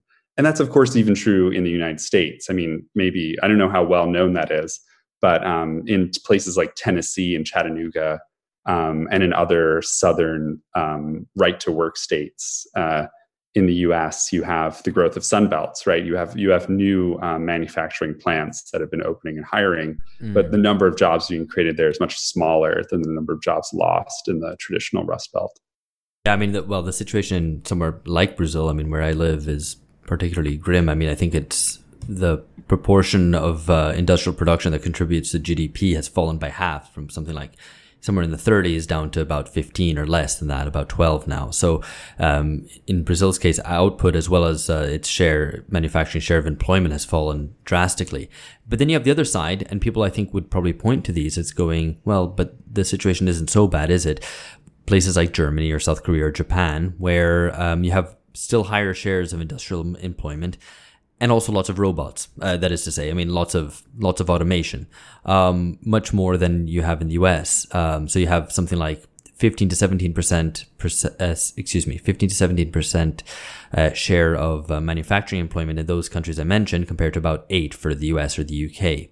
Um, so that, on the one hand, seem, seems to suggest that the the the situation for industrial for for industry and and that perhaps in, deindustrialization um, is not guaranteed for everybody, but at the same time, it also seems to puncture uh, what the automation theorists tend to argue, which is that robots will steal your jobs. So this is a place where it seems you know Germany, South Korea, or Japan, it looks like actually robots don't steal your jobs; robots help to keep your job. Yeah, that's totally right, and I think it's really that is a very surprising phenomenon, right? That the US and UK would have very low rates of roboticization and have lost the most jobs, and that the countries that have a lot of robots seem to have used them to keep their jobs. But that kind of begins then to get at the larger story of why this is happening. Um, there's just so much now manufacturing capacity coming online around the world, so many suppliers um, who are competing in world markets and of course, you know, the largest or best placed players retreat to the apex of those supply chains um, where they are able to cream off a lot of um, the value produced, um, though not necessarily hiring very many people. Um, whereas everyone else is fighting for pieces of these um, these supply chains. And the result of that is that if you are able to mechanize, even a quite wealthy country or wealthy countries like um, Japan, South Korea, and Germany, if they're able to really mechanize quite a lot, then they can do quite well in those markets, uh, in international markets. But it really comes at the expense of production elsewhere. And I think you see that, you know, at every level of um, income or every level of sort of like how high tech the industry is globally. So, for example, you know, China was able to do very well for a long time in rather low tech um, jobs like uh, sewing and you know apparel and shoe manufacture and so on and also in the low tech aspects of high tech so like assembling electronics. And as they did that and as they grew very quickly in a slow world slow growing world market they took market share away from countries at kind of equivalent levels of um, development or actually just mm. slightly higher than they were right? Higher than they were in development. So china grew at the expense of places like brazil and Mexico. Um, and then even at the highest level, right? I mean, obviously, this is a part of a larger story now where you have to start talking about the dollar and about the structure of the world economy. But um, Japan and Germany have done quite well more recently at the expense of um, the United States and the UK. So you have kind of trade surplus countries that have, um, or current account surplus countries that have had have been able to maintain their manufacturing employment share, but it corresponds to a kind of um, over a, a, faster rate of deindustrialization in the trade deficit countries. So it's like on the whole, there's this downward trend, but then where countries end up in that has to do with how well they compete in this highly oversupplied uh, global manufacturing market. Yeah, no. So I mean, you end up what ends up looking much more like a sort of zero sum game. And I think looking over the history of economic development over the 20th century, uh, it's hard to avoid the depressing conclusion that many countries in the world who didn't get on that uh, who, uh, well, who weren't, you know, the kind of tiger economies effectively, um, have missed their chance for catch up growth. Um, they kind of missed the boat, um, sometime in the, in the 1970s, I guess. Um, I don't know if that's a conclusion you'd come to, but, um, actually before we discuss that, cause maybe that'll, uh, be more of a focus of the discussion a little bit later on. I want to hand over to George uh, so that we can discuss services more specifically rather than uh, industrial yeah. manufacturing. Yeah, sluggish services. Um, so yeah, I think it's quite widely discussed the low productivity growth in services, um, and maybe it's you know it's mopped up some unemployment from from deindustrialization. I mean, is this is this a good thing that people are now going from deindustrialized context to um, working in services?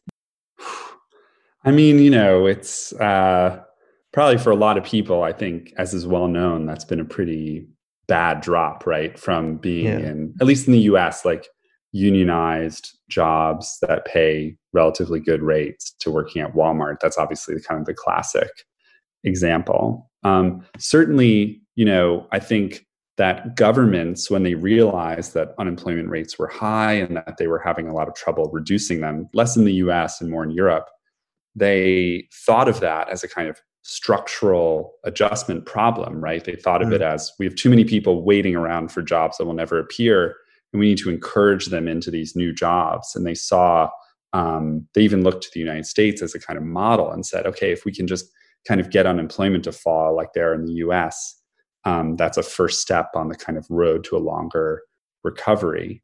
Um, and of course, it's better probably in some way i mean i don't know. I, I, it's hard for me to speak for other people but it's like better I, well the the point maybe i should say the point that neoliberals made is it's better to be active than inactive right? And they described the world they were trying to create as an active society. Yeah. Um, but of course this has come with really rising inequality and a whole range of kind of socially destructive tendencies in society so it's yeah. certainly how things have evolved. I guess I'm not normally asked normative questions.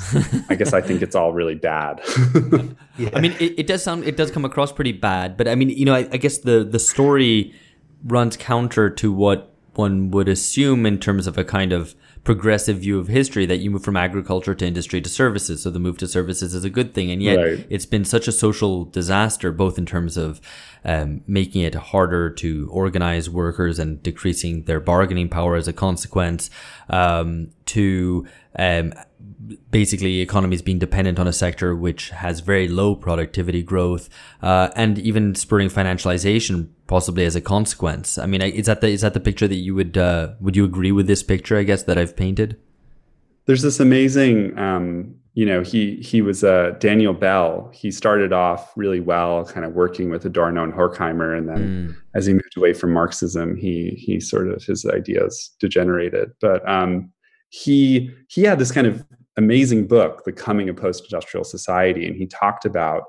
what it was going to look like, and it was all the tennis coaches and Michelin star chefs, and you know, mostly scientific researchers and engineers and it kind of painted this incredible picture of a high productivity high growth economy that was transitioning from industry to services and that was overcoming all of these problems right people actually don't like working in factories and that work is really stultifying and boring and it's dangerous and it's bad for your health um, and so this was supposed to be a really great thing and then he has this like paragraph in his book where he says i mean so one thing that could go wrong is like maybe these jobs will be really low productivity and then the whole economy is going to slow down and that'll be bad. But he's like, that's just a possibility that could happen. And he spends about a paragraph talking about it. And that's just precisely what happened, right? Like you didn't get that beautiful transition from like a high growing economy that that as you were saying sort of structurally transitions from agriculture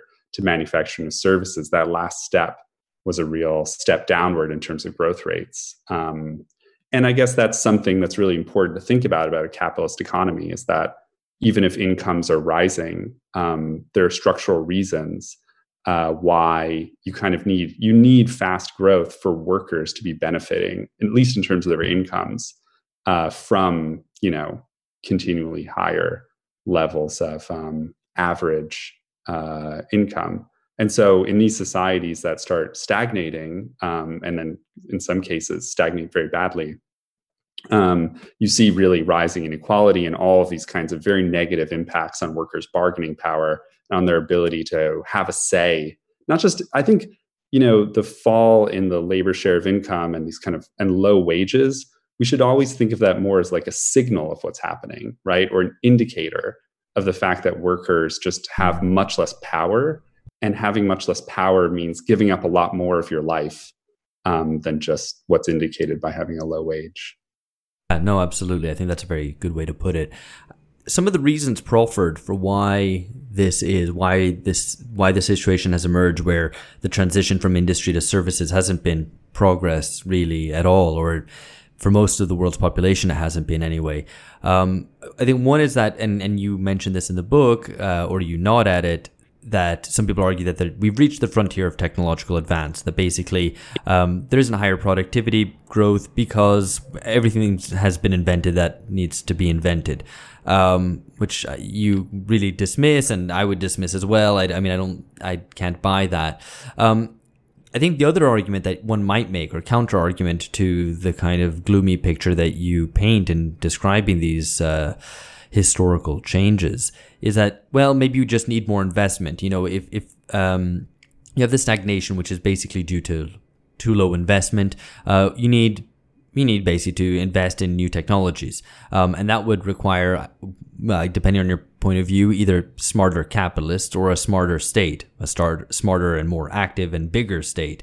Um, what do you think about those arguments? Um, or is it i think as you point out in the book, that actually there's a problem of overcapacity, which won't be just simply resolved by um, capitalists being smarter and investing more, um, or the state investing more. I think it's it's fascinating, and maybe it's unsurprising. And you know, um, Geoff Mann has written about this, like the the return of Keynesianism um, is unsurprising in a certain sense because it's really obvious that, in a certain sense, you know you can see overproduction as underinvestment. Like un- that that is the main cause of of what's gone wrong is that rates of investment have fallen. Um, and so it makes sense to think about trying to raise them. It's a very powerful take on what's happening and it, it makes sense that a lot of that it appeals to a lot of people. But the problem with keynesianism has always been its inability to think about the structural causes for low rates of investment um, that's always been a problem. You know, going back to the 70s, the inability to think about those structural causes or to see the the main reason as like a lack of animal spirits, or for some reason, capitalists have just lost that kind of like joie de vivre of being a capitalist, and they just yeah. can't. Um, get up the energy anymore to do it. And they, so they need all this coaxing and encouragement. And states have actually just been doing that this whole time. Like states have been encouraging capitalists to invest and trying to do everything they can, screwing over workers as much as possible, like creating all of these. I mean, just even recently in the US, like twice now, they've done this thing where they say, you can just bring all your profits that you've earned abroad home. You don't have to pay any tax, like a tax jubilee on bringing money home. And then they will invest this money and then it just gets distributed as, um, as you know, uh, share buybacks and dividends and stuff. So it's clear that the the reasons for this lack of investment are structural that they're grounded in massive overproduction that isn't going to be fixed by um, investing more. And I think that that is something that it's we seem to be on a very long road to people being willing to admit because the political consequences are enormous. To say that um, all of our efforts to restart growth for 30 or 40 years now have failed, even 50 years have failed. Um, and that just might mean that this system is really um, that all the kind of politics that kind of see restoring growth rates as their their their core, their presupposition, that the, we have to abandon those. And if anything, I mean, climate change eventually has to convince people that um, that's just off the car, off, off the table. Yeah, so I mean, obviously, the the picture you paint, the argument that you make is that this low growth situation is our future. Um, that there isn't any way to kind of wish that away or any kind of clever policy tools to circumvent that. Um, I mean, so, and, and you address the argument that some might retort that, well, expecting levels of growth such as we had in the West, um, and not just in the West, actually, uh, in the, you know, 30, 30 glorieuses, the, the golden age, um, you know, is expecting too much. That's not going to return. The kind of normal capitalist growth rate is much lower. Um, and that if you look at the kind of pre-World War One period, you know, our period's sort of like that. So, we should just maybe just adjust to that reality instead of expecting a return to a very particular historically exceptional um, sort of phase of capitalist growth. And you argue against that for an important reason. I, maybe it'd be good to hear that. Yeah, I think on the one hand, I think we're going to see how low it goes, right? It's not really clear that it's going to stabilize at a level like it was before World War One. But even back then, I mean, back then, there were many more people working in agriculture or who could in some way access their means of life by non-market or relatively non-market means um, all around the world like uh, there were you know most countries were being actively deindustrialized by european uh, colonialism and imperialism. And even in that you know you had growth rates of around 2% per year in the in the 50 years um, right? 40 years or so before world war one. But uh, even at that time, you know, the the consequences for those people who were in industry, they they had very precarious existences, and um, inequality was rising, and it gave rise to these very tumultuous social movements to transform society. And I do think that is a good model of what's happening today. Right? We do live in a time of um, of of precarity and tumultuous kind of social uprisings, as we've seen again just now in the United States. And the question is where all of those things are heading. Surely, surely the difference is um, there you had the rising capacity of an organized labor movement to mount a significant challenge to um, those power structures in place at the beginning of the 20th century and in the um, in the Edwardian era, whereas now it's the opposite. Surely, that yeah. there is no um, that political capacity seems to be absent, and it seems deracination, anomie, um, fragmentation, and disorganization is the order of the day.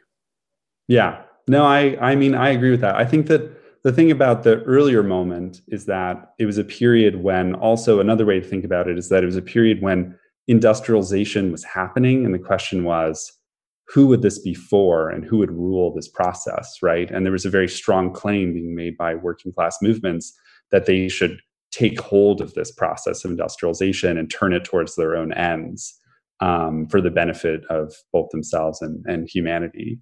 Uh, and today we live at the end of that process in a period of long deindustrialization, um, which has had the effect of fragmenting the working class and um, making for a kind of period of social movements and uprisings, but that don't as of yet have the organizational capacity and also don't have as of yet a kind of widely held vision of the world that they would be trying to build um, to replace this one.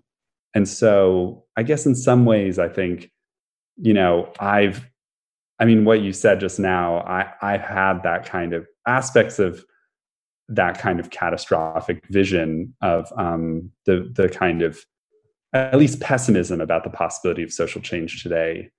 But I think that in a way, the rise of the automation discourse is is part of an attempt to kind of begin to think a positive vision. And I think the Green New Deal, fully automated luxury communism, you're seeing now an attempt to think about a positive account of where we could go with this, um, or where we could go, how we could get beyond this world. And I think that I don't know. I I, I have a little hope in that, that but it doesn't change the fact of the fragmentation of the class, at least yet.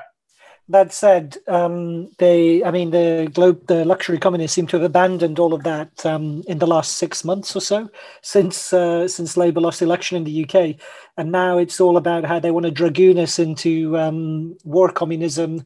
Not even the Green New Deal, but it's going to be uh, a whole new model of um, kind of forced production in advance of the looming climate apocalypse. So, wow. um, I mean, that's one fringe of it anyway, much more pessimistic anyway, I'll uh, hand over to Alex because um, we have to come up with some better stories. come, that's a, that's the urgency of coming up with a positive vision, I guess. Quite so, yeah. Yeah. Yeah. So I mean, I think I wanted to spend a little bit more time talking about the politics that we that you were already hinting at. Um, but just before that, I think maybe you should round out the argument that you present in your book about um, by turning to employment, actually, which is the the last substantial chunk of it. Um, so what you point out is that uh, what has what used I guess a category that was invented which was called kind of non, non-standard employment is actually the majority of uh, the global employment picture 74% of the world uh, does not have permanent employment it's informal temporary and so on precarious irregular um, and I think that would probably not come as too much as a surprise, I guess, if people think about masses in China or any place in the sort of developing world. Um, but even in the rich world, that is increasingly the picture. Um, you have a kind of bifurcation in labor markets in rich countries. So maybe if you could talk us through that um, before we move on to the politics. Yeah. So I guess in an in an earlier era, or like as the kind of full employment vision of the wartime and early post-war period um, generalized, there was this sense that everyone really in the world was going to eventually become part of this standard workforce. And of course, it was only a small part of the workforce then, but the build out of um, welfare states in the West and the attempt to build developmental states in the global South um, was part of a story in which you know there was actually some increase in the number of people in standard employment. But that project failed quite early in the global south already in the in the 60s um, people were noticing that uh, huge numbers of people in urban areas were um, showing up doing this kind of low return low wage um, service work just showing up like as porters carrying things around um, working as um, cigarette uh, selling loose cigarettes and so on um, I often think about how when Eric Garner died in in New York um, after being arrested for selling loosies, that you know around the world it's like a really common job, right, to sell single cigarettes yeah, on the street. Yeah. Um, and so you have this kind of growth first in the global South of this massive informal workforce, formal, and then of course in the North as well. You have more and more people um, in jobs has a lot to do with the decay of the welfare state rather than the failure, as it were, um, to build one. And I guess in the book, I think about that as being about a growing number of workers being exposed to a low labor demand economy. Like what the welfare state did and what standard employment did, especially in Europe, where um, people who have standard job contracts or permanent employment are really protected um, often from individual firing. Um, and so they they really have a kind of secure hold on their job. as more and more people lose those kind of protections or fail to acquire them in the case of new labor market entrants, it means that they're exposed to the ebb and flow of the demand for labor. So when there are very few jobs available, um, even if they have a job, they experience that as a growing insecurity uh, that makes it very hard for them to um, bargain for higher wages. But just generally, again, I, I, think of that in terms of their autonomy in their job, right? Um, when the demand for labor is low, people lose autonomy at work and they lose their capacity to fight for themselves. And so, yeah, that's just been um, the trend. And I think a lot about how welfare states have deteriorated in different places um, and how that's created a kind of um, uh, topography of superfluity across the world that differs depending on how those labor market institutions have hmm. decayed mm. over so, time. So, I mean, just maybe we should, just before we finish off this section, address what I guess would be the argument directed at, let's say, France, saying, well, you know, they need to continue to flexibilize their labor force because what you have is this you have people with secure uh, permanent employment uh, with still um, a, you know a certain degree of rights um, and a mass who are uh, underemployed or unemployed uh, and therefore we need to rebalance that um, to recreate a degree of economic dynamism. Um, what would you answer to that you know, I think it's very interesting. Like even Larry Summers, right, recognizes after having advocated something like flexibilization for a very long time that this has just ended in disaster because ultimately um, the idea there is that if you uh, force people to become more insecure, to take the work that's available, to raise the labor force participation rate, that that has to be the start of a re- that has to be that has to be creating the conditions for restarting the growth engine. But if the growth never comes, if you just have this stagnation uh, of the economy that's getting worse, then you're just exposing people to that insecurity. Um, you're not making anything better, and and the effect of it is to um, make it more like the U.S., where where a really sizable portion of the growth of a this, the economy is growing more slowly, and more of the growth is growing going to the highest earners. So instead of getting something good, you get um, you get more slow growth and higher inequality. Yeah, and you have all this sort of under consumption effect as a consequence as well. Yeah. So, um, so now we're going to turn to the politics, uh, or a section I'm calling "True and False Utopias," um, and we're going to start, I guess, going through some of the arguments that you present against some of the potential solutions for the situation of uh, again, what is the keystone of the book, which is the low demand for labor around the world. Um, so there's uh, first you address the argument put forward by radical Keynesians. So maybe you could talk us through that briefly and uh, tell us what's wrong with it. So that that argument is, I mean, I think we we talked about this a little bit before, right? The idea that um, mm. the real cause of underinvestment is um, a lack of consumer demand, and uh, that the the solution here is just to um, pump up the economy. And the the Keynesianism got more radical in the sense that um, Keynesians are now advocating more public investment. I don't think any of them really know exactly what they mean by that, but they are saying things like a Green New Deal. I don't know exactly if anyone's clearly at, maybe the most radical kind of verso author, Green New Deal people, are advocating actual public, state owned companies doing this kind of investment. But for the most part, they mean subsidies for private uh, investors. And you know, the idea is then obviously to reinflate the economy. But um, the truth is that Keynesianism has just been going on for a very long time. And what we've seen since the 1970s is this incredible growth of um, uh, state debt to GDP ratios. States have taken on so much debt, they're kind of, in many cases, back way or even higher than they were at the end of World War II. So we've had the equivalent over a longer period of time of like war levels of spending to try to revive the economy. And it's not happening. And the reason is because there's this very structural um, condition, which we talked about before global overcapacity. And I think that, you know, the, the thing is that the most radical versions of this program, um, they, I, I, mean, if you read William Beveridge, who wrote Full Employment in a Free Society, which is a pretty incredible account of how um, you could try to really uh, get Britain into this very high speed uh, growth pattern. Um, his proposals are much more radical than the proposals that people are making today, I think, in effect.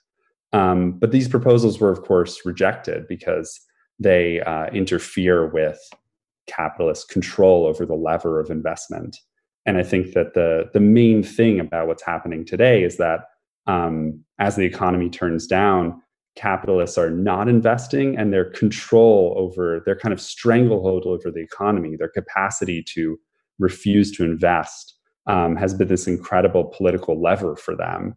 And uh, they're very, yeah, they're going to be very resistant to giving that up. And if you want them to give it up, you have to um, threaten them with really transformative social change to take away their control over the lever of investment. I think I saw that you you guys are actually reading the Kalecki piece about this. Yeah, yeah, we're um, going to do in that. your reading yeah. group. Yeah, um, yeah, and I think that that's really important. That idea of the capital strike and the the way that capitalists um, they need to maintain control over their over the lever of investment, uh, and so um, proposals to try to change that um, yeah, come come up against this real political impasse.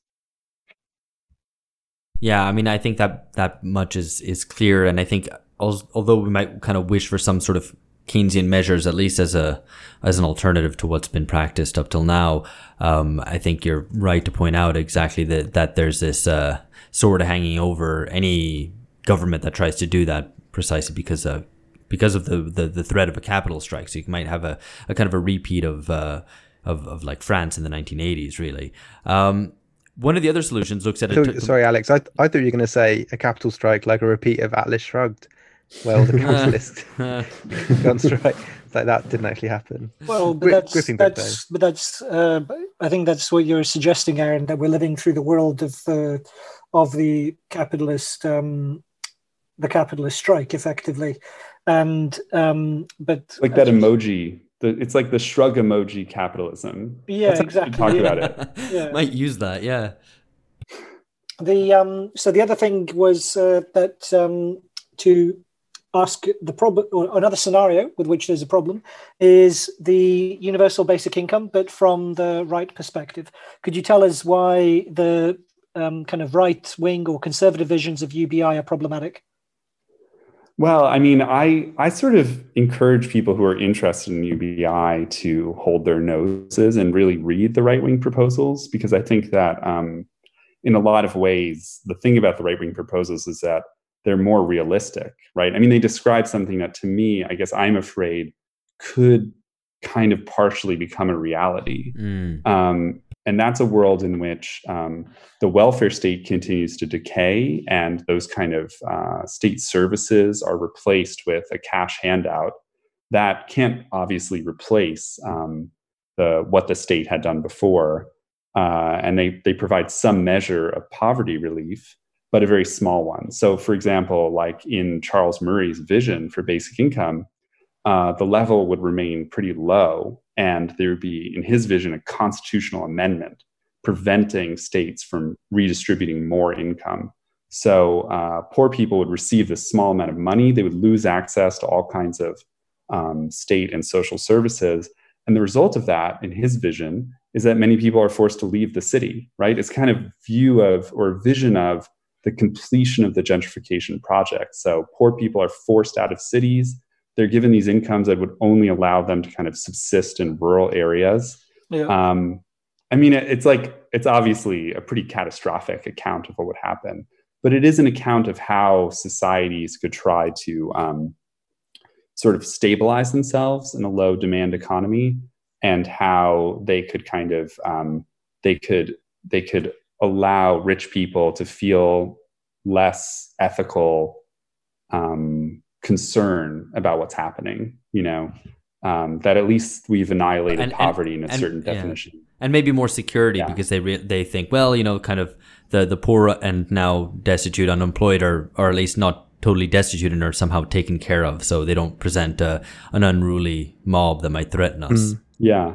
and we don't have to worry about like whether the jobs will ever come back because we've just given them this money and we're not going to take it away. Or at least or we could threaten to take it away if they if they complain too much.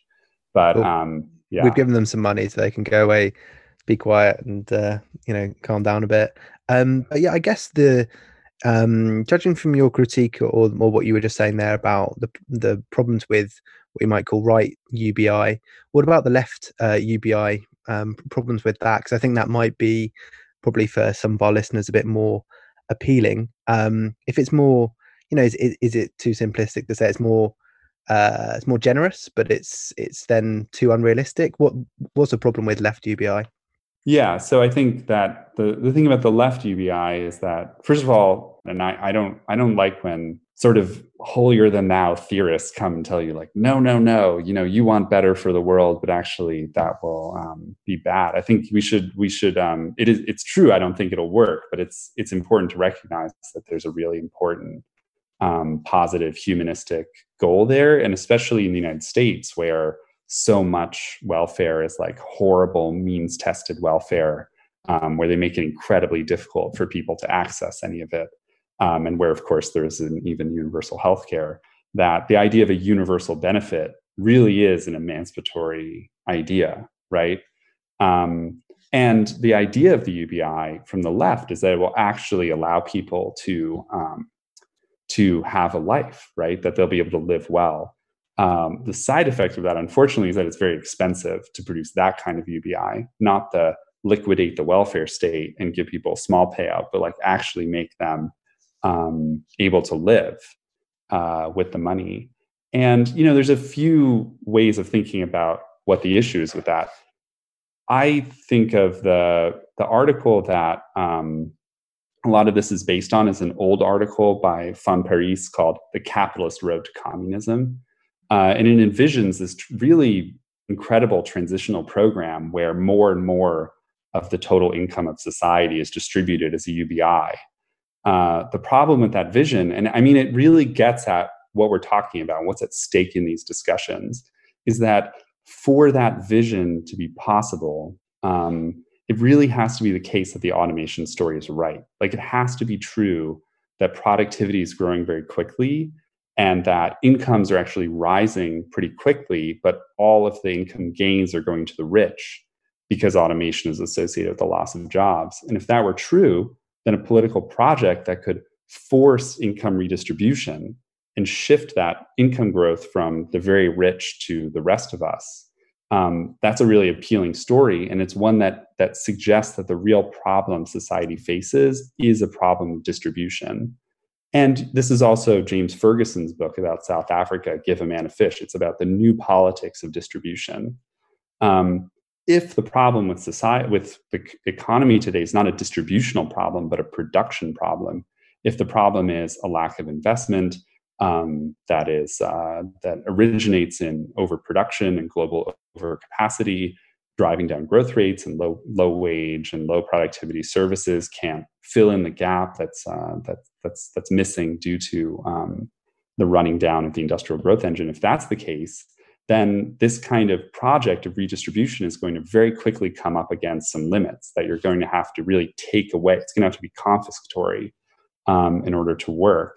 And then you end up back in a similar problem to the radical Keynesians because you're really mm-hmm. advocating mm-hmm. yeah. um, an attack on the rich who have their hands on the lever of, of investment. Uh, and you're, yeah, you're advocating something that would be um, system shaking. But the project of UBI is to kind of say, like the radical Keynesians, we're not doing something something system shaking. We're doing something system compatible. Um, the full capacity. And that's the problem. Yeah, no, just gonna say the full capacity to make a revolution, but then just holding back when uh, and, and settling for something much less. Like, why would yeah. you? Why would you do that? Yeah, and I think part of the issue that that gets at is that you actually need an account of what the social transformation is that you're threatening to do, um, and you have to be working very hard and in an organized way to fight to transform society in that radical way. Um, but then, like, why, if you're doing that, why would you, why would you advocate a much lesser change in society? You know, we should just go full on for the for the actual transformation. Mm-hmm. Um, but we have to figure out what that is, and that's that's yeah, that's like the last part of the book is trying to use the automation theory, talk about what's wrong with their vision of a of a kind of post work world, um, to try to revive some some vision of what that radical change would look like. Yeah. So, I mean, coming to that last part, and well, I guess the penultimate part, because you pre- you present a sort of uh, a short history of utopian thought in relation to this, and look at. I mean, I guess what comes through from that vision, I mean, is one the the need for genuine or social movement, um, highly organized, to be able to actually have the degree of social power to change things, which I think is obvious for, well, or at least would be obvious to any listeners of this podcast. Um, but specifically in terms of the, the, the vision and side of things, what comes across is that your vision contrasts quite starkly to some of the, I guess, left wing automation theorists who present a very high tech vision where uh, technology will deliver us into this uh, golden future. And it's, as you, you, know, you critique it for being a, a pretty technocratic vision because um, there's no social struggle actually leading there. It just comes to be implemented because the technology is there. Your vision, if I'm going to make one criticism, is that it comes across too much the opposite. It seems um, quite a non technological vision and one in which there seems to be no future development um actually. And then i wonder what where that that might be fine if you live in you know sweden and you just kind of settle accounts now as it were on on history. But that probably doesn't look so good if you're in mozambique. So um do you buy that criticism? I, is, is your vision kind of fairly low tech and, and certainly a no growth vision? Well i think it's low no, it's not those things. It's definitely has to probably be low growth globally. I think there you're really you you you're entering into a different kind of discussion about climate change and what the how we're going to um, slow, stop, or reverse the climate change process, right? But uh, in general, no, the vision is not low tech. Um, it should be really high tech.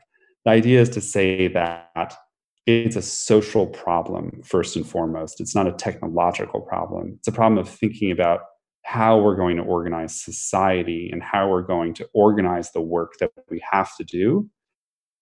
And technology will deliver us from those problems and solve social questions of social organization for us.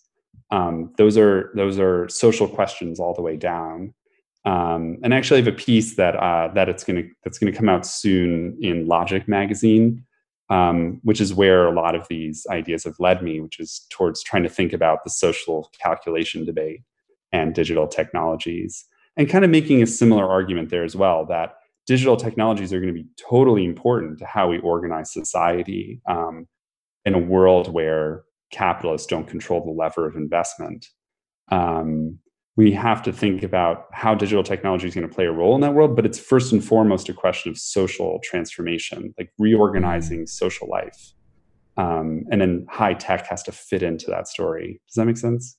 Oh it, it does. It does absolutely. I mean again i, I think it, we're always i guess at the end of the day confronted with the problem that uh, you know, kind of you and whose army, right? So you can paint all the visions you like, but we're faced with uh, the very real problem that deindustrialization has wrecked the uh, the degree of working class organization that there used to be, and so without that, it's very hard to envisage how one might realize any sort of utopian vision whatsoever. Mm. Um, and I guess you know then it then you end up in these debates about whether you know organization will happen around uh, the point of production, around labor, or whether it'll be something else, whether it be social movements based around just citizens or, you know, human beings banding together um, around on some basis. Um, but that for me is a lot less clear what that might look like. Yeah, I guess that for me now, I mean, maybe this is my optimistic turn, and so I can be criticized for it. But I guess that I think like, you know, I'm not I'm not a huge Kautsky fan, but I I do read read the man, and I think like there's a description of early about how the Second International came about, um, where Kautsky says, "Look, you know, there were these socialists, like there were these utopian dreamers, and then there was the working working class movement, and this this kind of movement didn't really kind of coalesce or crystallize until the until the vision of the socialists and the kind of everyday struggles of the working class movement came together, this kind of fusion, right, that generated the socialist movement. And that resulted in a very rapid um, pace of organization, like working class organization happening through socialist organization um, in the 1880s and 1890s. And I guess that my attempt to have a more positive account is that, or I guess one, the negative is say we don't even have a vision. Like we don't even really have many utopians explaining what it is that the world is going to look like. Um, we do and now have tumultuous social movements that I think are having trouble finding a crystallization and organization. Um, but I think one thing that we can start to talk about is what that vision of the world would look like, and to recognize that many of the visions we've had um, that have come out of uh, the kind of period of Stalinization, breakneck industrialization, all of the debates around Maoism, and all these kind of visions that were ultimately visions grounded in um, how to take hold and master the process of industrialization. Um, we have to kind of come up with a new vision that's adequate to a deindustrializing society, a digital digital world, um, and try to think about what our vision is. Very good. Uh, thank you so much, Aaron. Uh, the book for listeners, once again, is Automation and the Future of Work, which is coming out on uh, from Verso Books uh, next month. And again, I'd urge listeners to pick up the copy. It's very short, it's very brisk, uh, and it's full of uh, good stuff. So definitely, definitely buy a copy. Aaron, thanks again.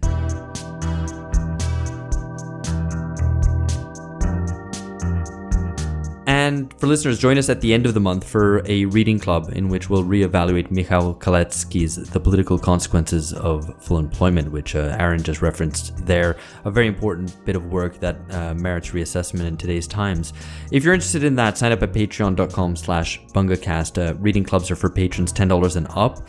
Um, but regular $5 patrons get access to around two original episodes a month. Uh, in those, we tend to discuss current affairs, we respond to readers' criticisms, uh, and also have the occasional regular guests. So, just to give a shout out to what's coming up next month on Patreon, we've got David Broder talking about the limitations of anti fascism and why this is not a Weimar moment, uh, plus more from our interview with Benjamin Moser, which came out last week. So, all that to look forward to. Uh, that's it for now. Catch you later. Bye bye.